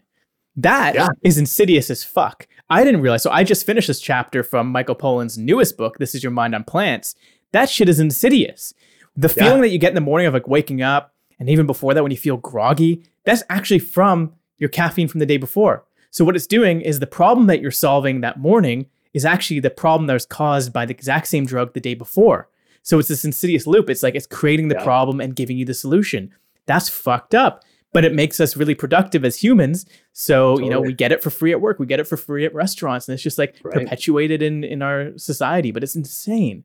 And then there's weed, right? Like we didn't even really get into that because like people might see microdosing very similar to like weed. Like people right now are using weed for you know, for uh, depressing for for antidepressants. Basically, I have a friend that he was getting medicinal for like, you know, kind of because he didn't want to use SSRIs and stuff like that. It helps yeah. with anxiety, but it can also cause anxiety. One of the things I noticed over the last couple weeks was on the weekend I would smoke, I'd vaporize weed once in a while.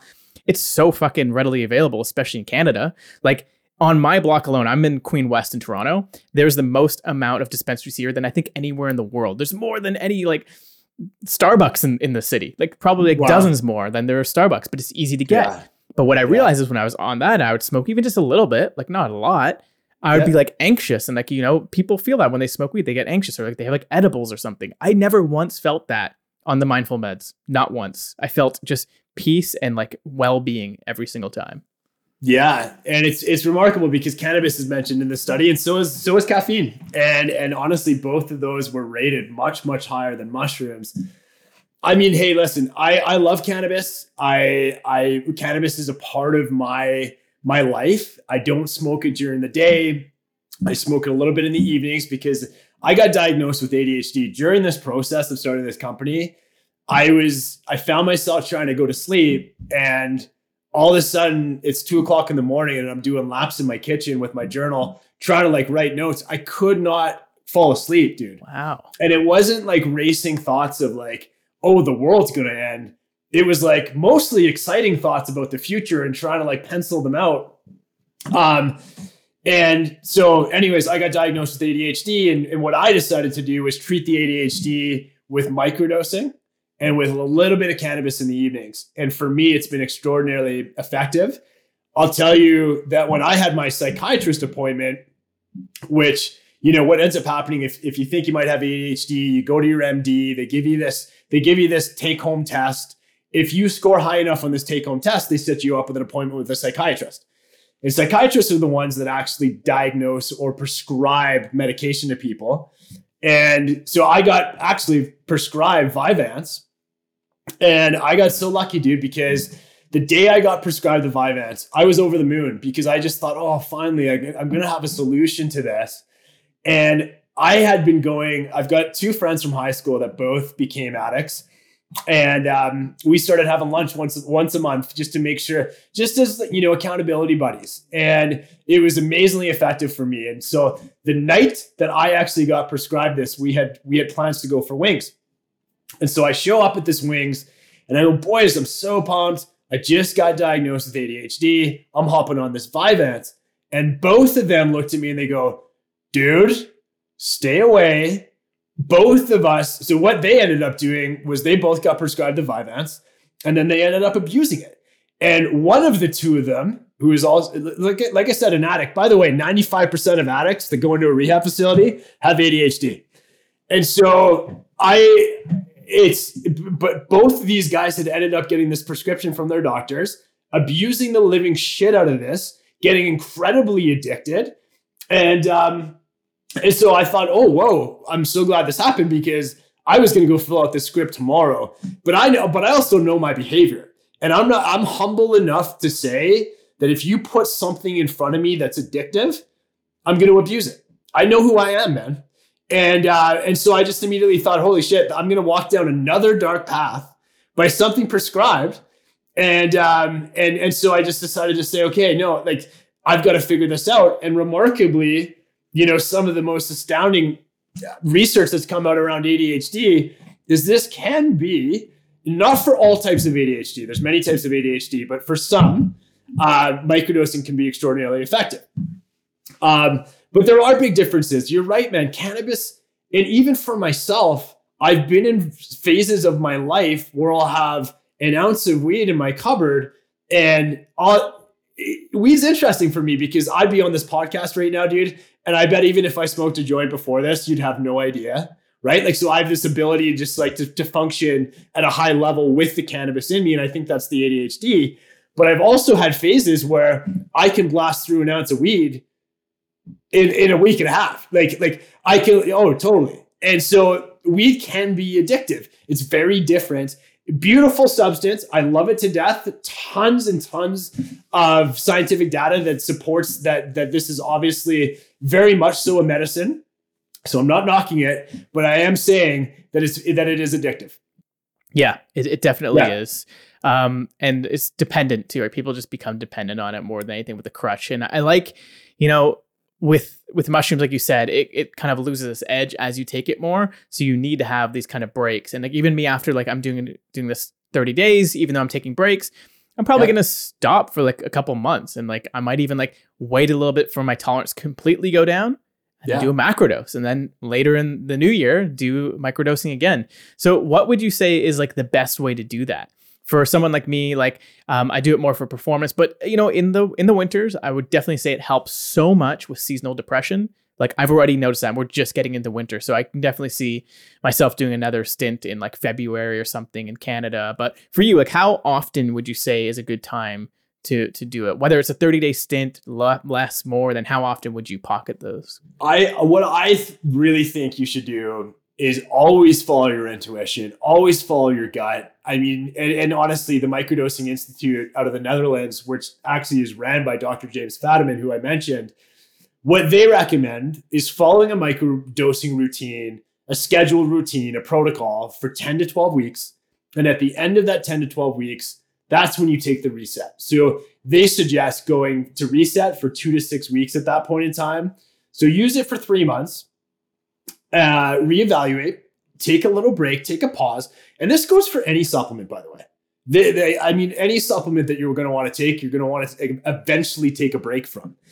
And um, but that is what they suggest, and so that's kind of what what I follow, to be completely honest, and and that's kind of what we teach. Um, is is really just pulling from from their resources, from all the research that they've conducted. And so, just to reiterate, kind of eight to twelve weeks on a microdosing protocol, two to six week pause, and then reevaluate from there. But always, always, always do what's best for you. One of the most fascinating things about this journey for me has been discovering that this isn't just a one size fits all.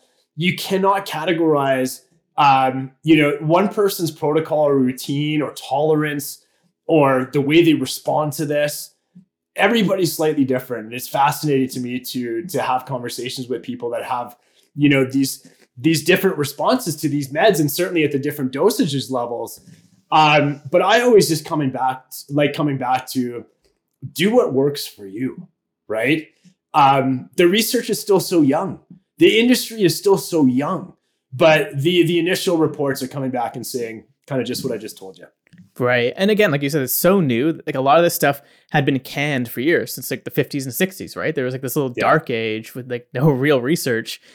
And I think it's so cool. I know you said you love cannabis. So do I. Like, it's an awesome substance and it's an amazing yeah. plant. It's incredible, really. It's and as Canadians, you know, like this is it's part yeah. of our culture now. But like, it's it's interesting that you kind of went into this route of something a little bit more fringe because like from the business side, it almost would have been easier to start a weed company, especially now. I mean, it's crowded as shit, but you know, you're kind of going an extra mile and you're, you're doing something that you know in your heart, obviously, that will make a huge difference. So I want to get back into I want to get back into like the business side of things, like why you decided not to do cannabis and do something like this.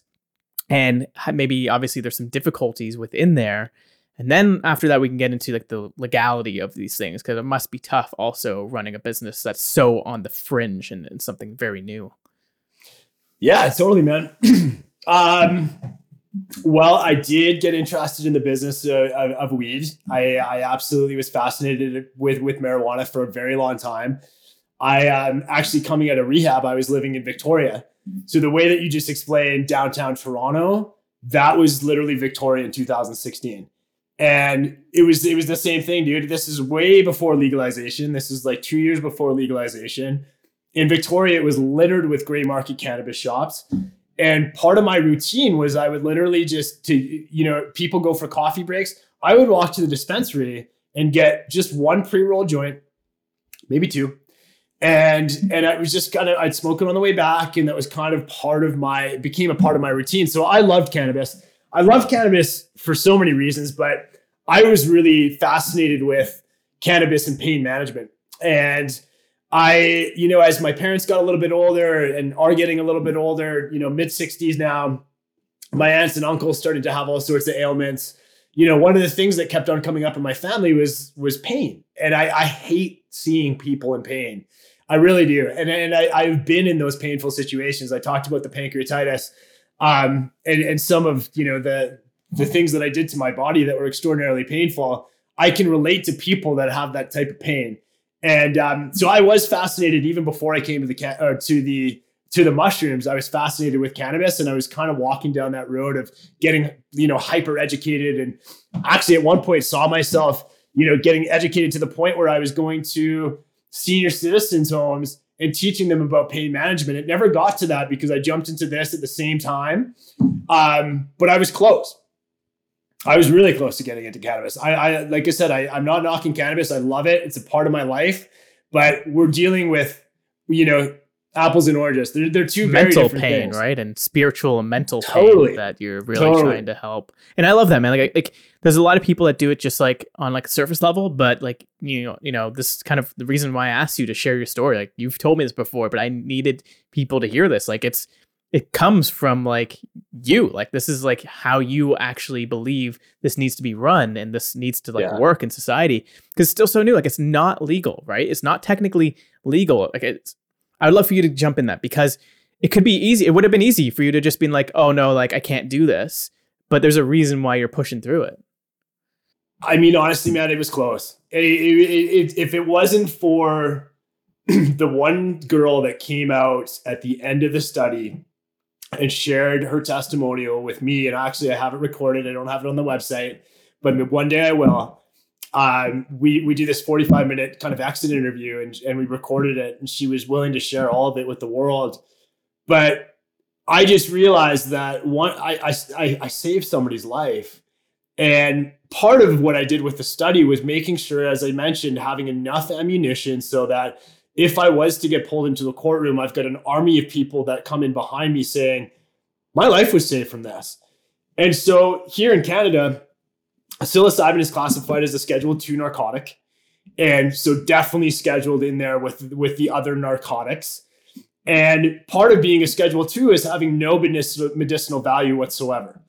And we now know and and the world now knows that this is completely and utterly wrong it's backwards um luckily things are moving quickly so i i, I don't have a time frame i cannot give you an idea as to when this is going to be legalized but i can tell you it's moving quick and there, there is something called section 56 exemptions and so and which I don't, so your listeners understand what that is is if you have a terminal illness you can now apply for an exemption to legally use these substances. I, I, think there's only been about 90 that have actually been granted, which is an atrocity to me. I, I mean, honestly, why, why are we withholding this back from the people that are on the cusp of death's doorstep and frightened and terrified and rightfully so, man? I mean, honestly, rightfully so.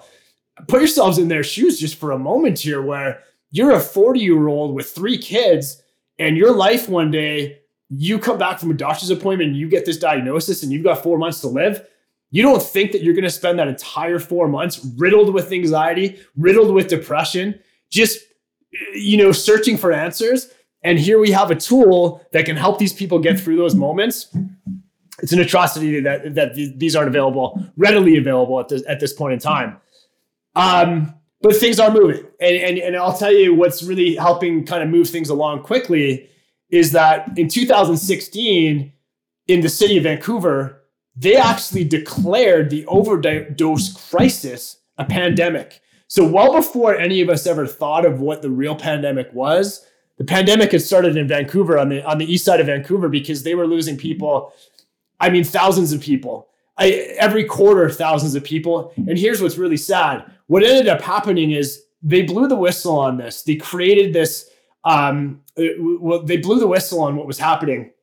They started to bring in all sorts of people in government, all sorts of people from all over the world, including people from Portugal, where Portugal was the first country in the world that legalized um, all drugs. And so they started to look at techniques because every, they were throwing serious money into this, dude, and no, nothing was changing. In fact, things were getting worse. And here's the sad part: today, things are even worse than they were in 2016. So after all the resources that have been put into this for years and years and years, things have actually taken a worse turn. It is because of the pandemic. So addiction rates are higher than they ever have been all over the world right now because of the pandemic. The isolation, the disconnects, the disconnection that our communities have had, the disconnection of love and, and, and friends and family and, and, and support.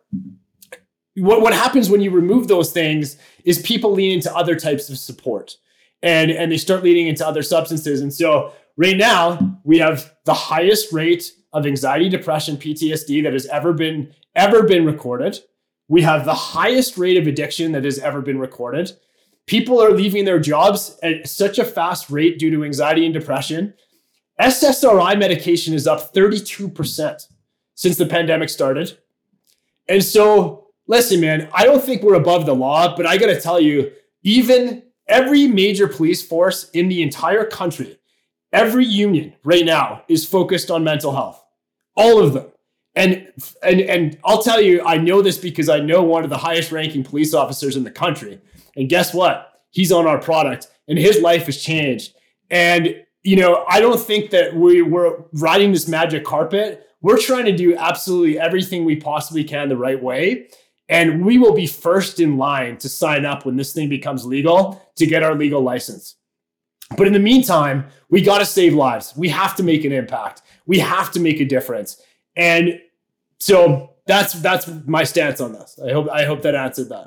Yeah, no, totally. So have you guys like come into any issues? Have you like had any kind of hiccups with this? Have people tried to stop you? And I mean, we're we're honestly small potatoes, man. Um, we we you know we're not a profitable company. We've got a team of four people that work on this night and day uh, for well less than minimal wage. This was never about turning the lights on and try to make millions of dollars. This has been simply trying to create a project that is going to impact the world in a positive way. And if the dollars come down the line, fantastic.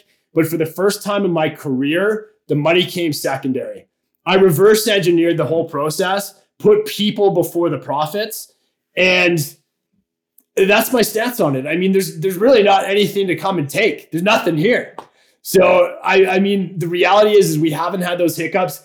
I I am excited to work with agencies that are helping police, fire, medical, um, army.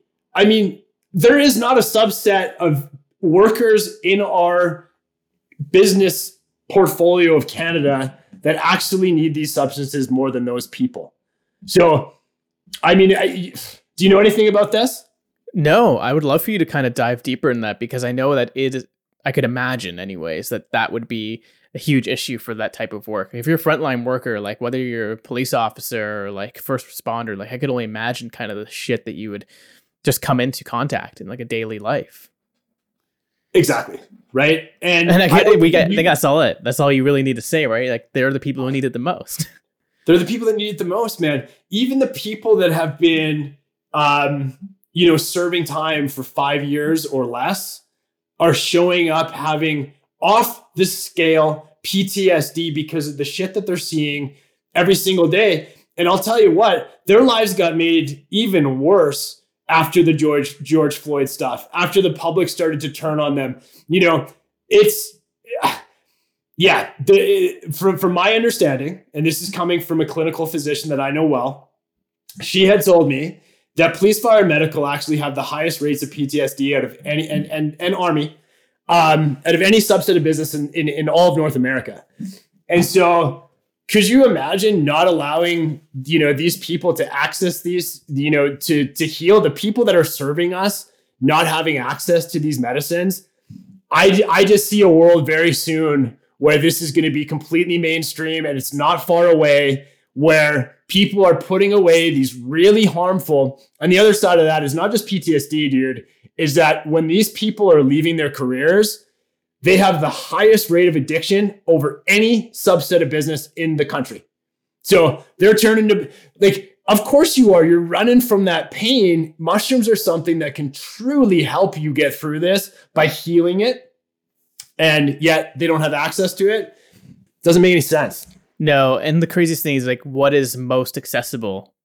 Alcohol. It's ridiculously accessible, right? It's also cannabis now like i i would personally i think you would probably agree just given your experience like go towards uh, weed over alcohol for anybody who kind of needs something like that but again this is where it's really cool where you guys are stepping in now now there's an alternative here's something that can really help it's not something that you're going to become addicted to. It's not something that you're going to like lean on and become dependent on. And it's not something that's going to just mask the problem, but it can really help bring the problem to the forefront. That's another thing I, I notice even from microdosing a bit is like these things that you you would normally want to just shove back to the back of your brain, you just kind of let it flow to the front. And then if you really lean into like the therapy, like you said, or even just journaling, if you want to do kind of self help model, just letting it out and you know writing it out and then talking about it, uh, it can help a lot. And then let's just stay there just for a moment because you nailed it here. I mean, talking about it. Let's normalize mental health a little bit here, you guys, because two and five of us are going to experience depression, anxiety, no matter what, to a point where most of us will be educated. So, and and I got to tell you, the the other sixty percent of us maybe just don't want to admit. But mental health is is needs to be something that is completely normalized and spoken about, and that is something that our community is extraordinarily passionate about doing. This isn't. This was never and will never be about just being a supplement company that sends supplements to people in the mail. We want to actually help provide the actual raw tools to help people heal. I've got a six-part series coming out with Dr. Kevin Preston, one of you know just an just an amazing uh, human being ultra special spiritual healer uh, from Vernon, and he's sharing all sorts of tools that we're going to be able to provide with our community to help. But you know, one of the things that we need to start doing is having conversations like this, showing up. There's no company that is doing what we're doing in this space today in Canada that is actually showing who's behind the scenes, showing the real raw stories of why we're doing this, and getting vulnerable. And my hope is is that the more we start having these conversations, and the more people, you know, get a chance to use these medicines, the more open we can become, the more conversations we can have. And and and the healing is in the collective. We can we can help each other get to these, get to the next level in our healing through conversation. Oh man, I, I can't agree more. But do you think that maybe this is the tool that the mental health industry needed? I mean, um, there's other psychedelics as well, but maybe sp- specifically mushrooms. Like, there's uh, so many people like putting their money and their time and just all their effort into this. And why haven't they done this earlier? Why haven't they just been okay? Like mushrooms, this clearly works. Why are we building all these other things, like SSRIs and all these other random um, pharmaceuticals that are doing yeah. more harm than good? Why haven't anyone really tried to bring this out earlier? I mean, the answer is simple. I mean, big pharma controls all the cash flow. We all know this. This isn't a secret. This isn't a conspiracy. This is why, if you go and actually try to do your research on these 40 SSRIs, you're not going to find any compelling scientific data that these things actually work. And so here we have a substance that is grown naturally in the ground, that is readily available to basically everybody in the world and that actually help people truly heal themselves for a fraction of the cost. Um, I'll tell you, Josh, dude, like I I have been, you know, one of the things that I've done in this project is I've opened myself up to hundreds of people, hundreds of conversations, gotten my number out there. People can email me. It's getting to a point now where I'm, you know, it's it's it's hard to, you know, get on calls with everybody.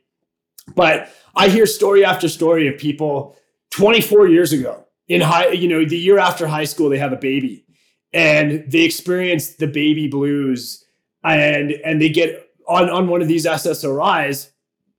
And 24 years later, they're still on the same substance. They haven't healed the fucking pain, and they're now addicted and have been addicted for two decades on, on, on one of these SSRIs. And I'll tell you, I know one of the leading psychiatrists in this entire space um, in Canada won't use his name. We'll, we'll, leave that out. But I've been so blessed to be on many phone calls with him and learn from him. Um, 50% of people that get on these SSRIs can experience withdrawals that are that are so significant that at some capacity they can be related to heroin withdrawal. Now, luckily, the other 50% of people will actually have a much easier time getting off of these SSRIs but they're not ever meant for you to come off. You get on these things, man, you're going to find yourself two decades down the line still on these. So be very careful and ask the questions. And listen, I'm not saying that this is for absolutely everybody. If you're bipolar, if you're schizophrenic, um, you should likely remain on your meds. And that those are kind of where, where you're not going to want to cross over here. Um, but Listen, two days ago, one of, one of the newest studies that have come out on this, and I'm glad we're doing this today because I got I got a hold of this study yesterday. Um, there, there's let me see if I can pull it up here so I can bring it. Perfect. Um, I, I I don't have it here. I had it beforehand, but um, really it was all about SSRIs, and what they were looking at was can you take an SSRI and mix it with psilocybin? And the preliminary clinical data is saying that yes, it's safe. More studies to come, but I'm telling you, this is going to open up the door for many people to to lean themselves off of the SSRIs in a safe capacity without the withdrawals and still get a profound effect from the psilocybin. Um, so very profound evidence has just come out. Um, uh, so I'll send it to you so that you can you can pin it for your listeners when cool. when this goes live. Yeah, we'll put it in the um, show notes. Yeah, that'd be that'd be wonderful. But really compelling evidence that these, that, you know, we talked about it earlier in the podcast. Like, dude, these are the safest of all of the drugs. And so I'm just so grateful that, you know, we are working with a medicine that is incredibly safe, There's very few caveats that that uh, that say you shouldn't be on it. Um, and the reality is is that there's really never been a tool for these people to to help bridge that gap of withdrawal. And I think what because of that, people stay stuck on these things because when they try to get off or they try to get the you know lower the dose, it's complicated. And so yeah, I, I, I think this is the answer, and, and, and I got to tell you, I think mushrooms really are the future of mental health care. Yeah, I totally agree, and I, I think like you you brought it up just then of like having it uh, as a tool to help people lean off, get off of the SSRIs. And one thing I actually saw, so I was going through the site when I was first um, kind of when I first heard about you guys and we first got connected. I went through the site and I was looking at reviews. There's just so many great reviews, and there's people, you know, talking about how it's helped them with those down days where they're trying to get off SSRIs and the yeah. days that they don't take it, they've been taking these supplements instead. They've been taking these these meds instead, and it's been helping them immensely. Then from there, I started seeing other people talking about their ADHD symptoms, and you talked about it earlier. It's like a big thing where it could really help with ADHD. Um, and you know, this is another thing where with Vyvanse, people are gonna get hooked on Vyvanse and all these really crazy pharmaceuticals where this can be another answer. Like, it really just seems like it's not like you said it's not just like a magic pill but it, it kind of seems that way. It seems like it can solve a lot of problems or at least be a tool to solve a lot of these problems. And it's just eh, we're we're in a renaissance here man. It feels like we're really at this crazy point in human history in pharmaceutical history in mental health history which is fairly new no one really even cared about it until like recent years you know 50s 60s they didn't even talk about it it wasn't even a thing and now you're at the forefront man and it's just really awesome to see you do this. And it's like, it really warms my heart to see that there are people out there that are really like putting their necks out on the line. Like I said, like this isn't fully legal, but like, you know, you're not having any issues by any means, but you're really putting yourself out on the line to do this. And it's really noble. Thank you, man. I mean, we we took some steps that no other company in the gray market is is taking. Um, safety precautions, building out our own farm, working with the top mycologists in the industry, working with the psychiatrists, the doctors and and you know Chinese medicine doctors, you name it. You know this this wasn't, and I, and I want people to realize this is like this wasn't the shortcut to just try and you know get rich, and that's what people have seen in the cannabis space is people operating without a code of ethics and without the morals and just putting a cannabis company together and going out there and just you know spreading it all through the market without actually without that really important factor, which is like thinking about the end user and truly caring about the outcome. Um, yeah, so I, I hope that shows. I, I, can tell you, we worked extraordinarily hard as, as a company and as a group to to bring the safest program that we can possibly bring to the country, the the highest quality product that you can possibly get your hands on. Even just sourcing some of our functional mushrooms. I mean, we spent nine months finding the best mushrooms in North America. And um, and I think that shows in our product. I can tell you, Josh, uh, we have never, as an organization, ever one single time, zero times, ever had to refund a, a customer's money. So I'm not saying that every customer has this 10 out of 10 experience, but I'll tell you, I've never woken up to an email where somebody said, Hey, I spent my 70 bucks and I'm not feeling shit. This didn't work. I've never, ever one single time heard that, ever. Wow. So I know what we have here. It's special. It's just, you know behind the scenes. This group of people is absolutely amazing, uh, and we deeply care about making an impact and helping people. Yeah, it shows. It shows, man, in everything like anyone listening to, it, I highly recommend at least following you guys on like Instagram and you know all these things where you guys are posting a lot of really great things. Um, you guys have a lot of great blog posts, a lot of good like resources, education. So go go onto the to the website. I'm gonna link everything in the show notes in the description of this podcast, so people will be able to find all the stuff. I'd love for you to send me that study too. I think that would be I really will. interesting. for people right now, brother. It's new. And then I guess like kind of like while we're in this talk of like the business of things, this really is like an e-commerce company and I know with cannabis, it's hard to advertise or there's like implications with advertising. So yeah. how has that been for you guys as an e-commerce company? I'm sure people have lots of questions and you know, it's hard to get the word out there. So how has that been going for you guys? Yeah, I mean, really good question. I I don't look at this as an e-commerce company. I look at I look at what we're doing as a community and you know, when you focus on a community as opposed to building a company or or, or getting rich, um, it's it's hard to shut that down, right? Because no matter what happens here, we're to have built a community and and um, but yeah, no, we don't have the luxuries of, of, of, what the the everyday companies have to to go and spin up advertising that's just going to land in your face. If you're someone that's been googling, you know, microdosing, you know, I would love for our company to be the first company that pops up. You know, we just you know you can't really get past the algorithms with with Facebook and and and with Instagram. And honestly, we got to just be very careful with the way that we dance. And um, so you know, to answer your question, I don't consider ourselves an e-commerce business. I just we're just an online community, man. Right, and you just happen to be able to take payment online and being able to send it people that way. So it makes sense, honestly.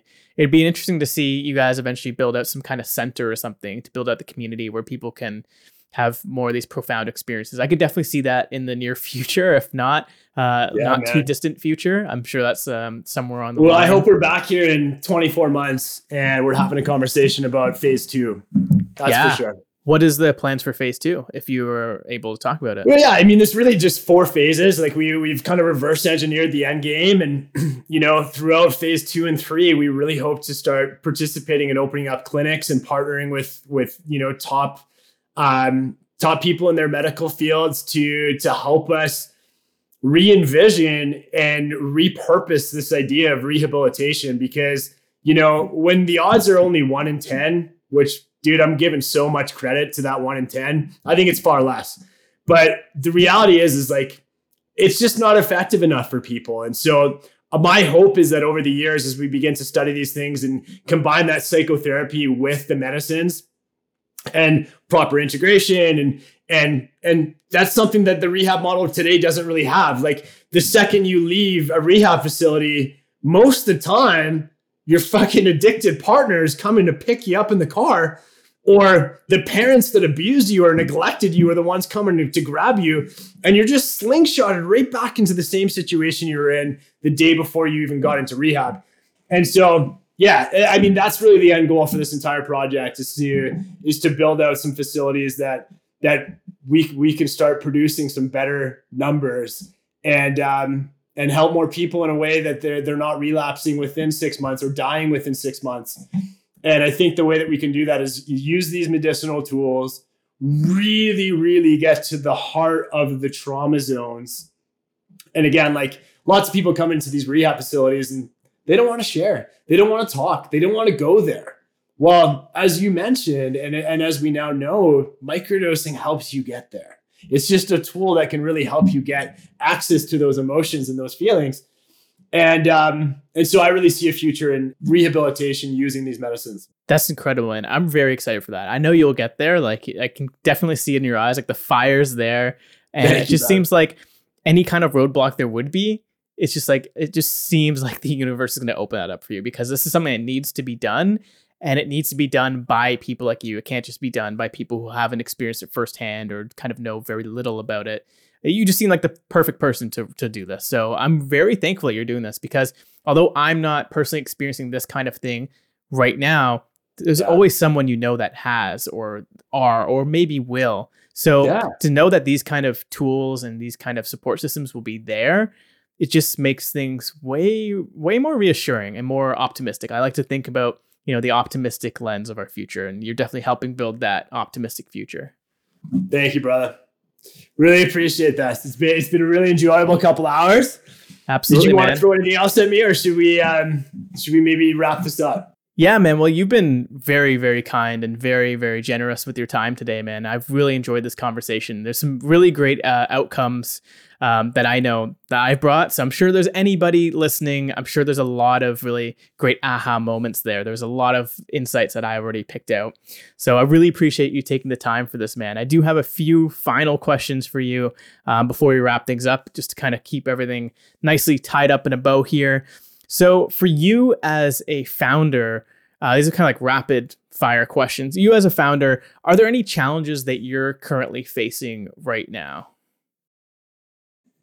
Yeah, I mean, I think, you know, breaking that mold of, you know, when people think of psychedelics, they think of this like inter universe travel where microdosing is so different. I mean, it's so subperceptual to the point where, like I said, the nine to fives, the people with children, the people that with with careers, the lawyers, the doctors, the dentists, we can all use these substances very safely.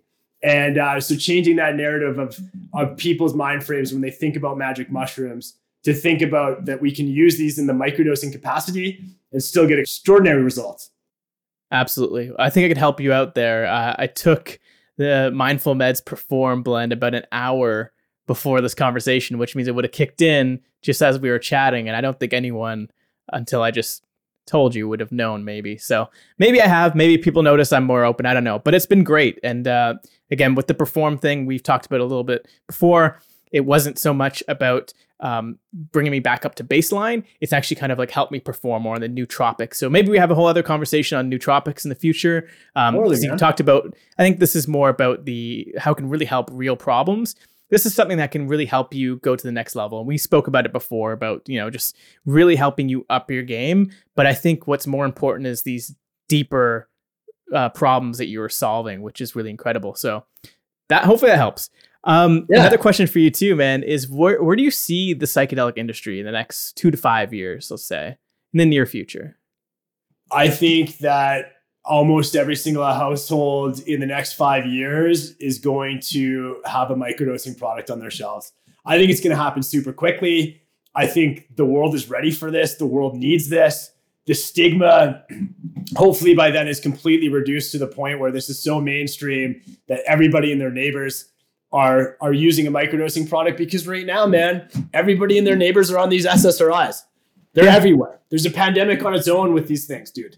So my hope is that yeah, th- th- we're starting to combine psychotherapy and these medicines together. We're starting to see rehabilitation, uh, like rehab itself, like for addiction, combining these medicines, and um, I'm I'm just hoping that the stigma's gone by then. Yeah, I think I think we're getting there. Um, Okay, second to last question. If you had a $1 billion advertising budget and you had nothing in your way and you can send a message out to every single device, every single computer, every single social media user on the planet, what would you tell them?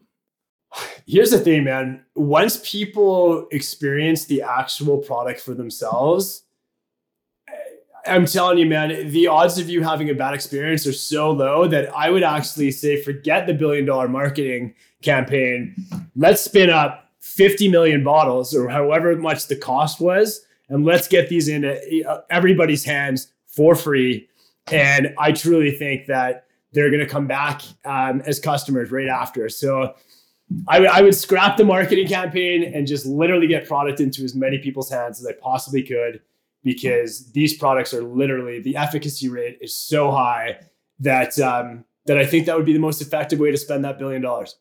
Let the mushrooms do the talking. I yeah. totally agree. Yeah, that's awesome. Okay, man. And last question. Again, I like this to be optimistic. What's something that you're excited about and looking forward to? Um. Well, I'm excited. I'm I'm I'm engaged for the first time. Congrats! So engaged man. in July we've been together for a decade, and so Lisa has been there through some of those really hard times. So I'm really excited to to get married and and to move that next phase of my life um, forward. To be honest, because there was a long time that I didn't think we'd ever get married. So we bought a house in July, and uh, some beautiful things are happening in my life now that I've been able to get control of the the alcohol. And so I'd say that's the most exciting thing for me is just thinking about what that looks like and what we're to do and what type of celebration we're to have. And um, and again, you know, we talked about me thinking about my funeral, and now the beautiful thing is we're thinking about my wedding. So I love that. That's amazing. I'm so happy for you, man. That's incredible. Thank you, brother. And uh, is there anything else you want to tell listeners, anyone listening to this right now or watching this on YouTube? Any last kind of like messages that you want to send out to the world before we uh yeah i mean honestly my our goal here was never to sell product and and get onto podcasts and start speaking about how good our products was i just want to be the conduit to the information so if you know please give us a follow mindful meds underscore ca uh, on instagram mindfulmeds.io on the website and all the only thing i'm going to ask if you if you spent the time listening to this podcast please get yourself educated on these medicines. They're fascinating, they're going to change lives, and don't get left behind. And if you're a therapist and you're not thinking about bringing these things into your into your practices, bringing these medicines into your practices, I think you're honestly going to get left behind. So I um yeah, I'll just leave it off on that. I mean, I was excited to be here today. Thank you, Josh. Um, two hours, two hours just cooked by. Uh, that was a lot of fun, man. Thank you so much for having me. Thank you so much, Keegan, man. This was an absolute blast. And I really appreciate uh, all your wisdom and sharing your story. And I'm glad to see that you're kind of on your path now, your true path. And I wish you so much success. And for everyone listening, I will post all of the links in the description of this podcast. There'll be a lot of resources, a lot of resources directly on Mind Meds. Um, and as we mentioned, mindful I'm going to set up a mindful, mindful meds. meds. Really important you throw the full on there. We yeah. have to, yeah. We won't, we don't, we won't explain why. That doesn't matter. Um, yeah, thank you. uh, so go to mindfulmeds.io and you can use the code MindMeld to get 10% off if you want to try this out. So I'm going to be posting that in the link and you guys can try it out. I highly recommend it. Again, I'm almost at my 30 days stint and it's only been good. I only have good things to say. So Keegan, thank you so much for bringing this to the world, man. My pleasure, brother. It's great to connect with you. Thanks, everybody. Appreciate this. Bye, Josh.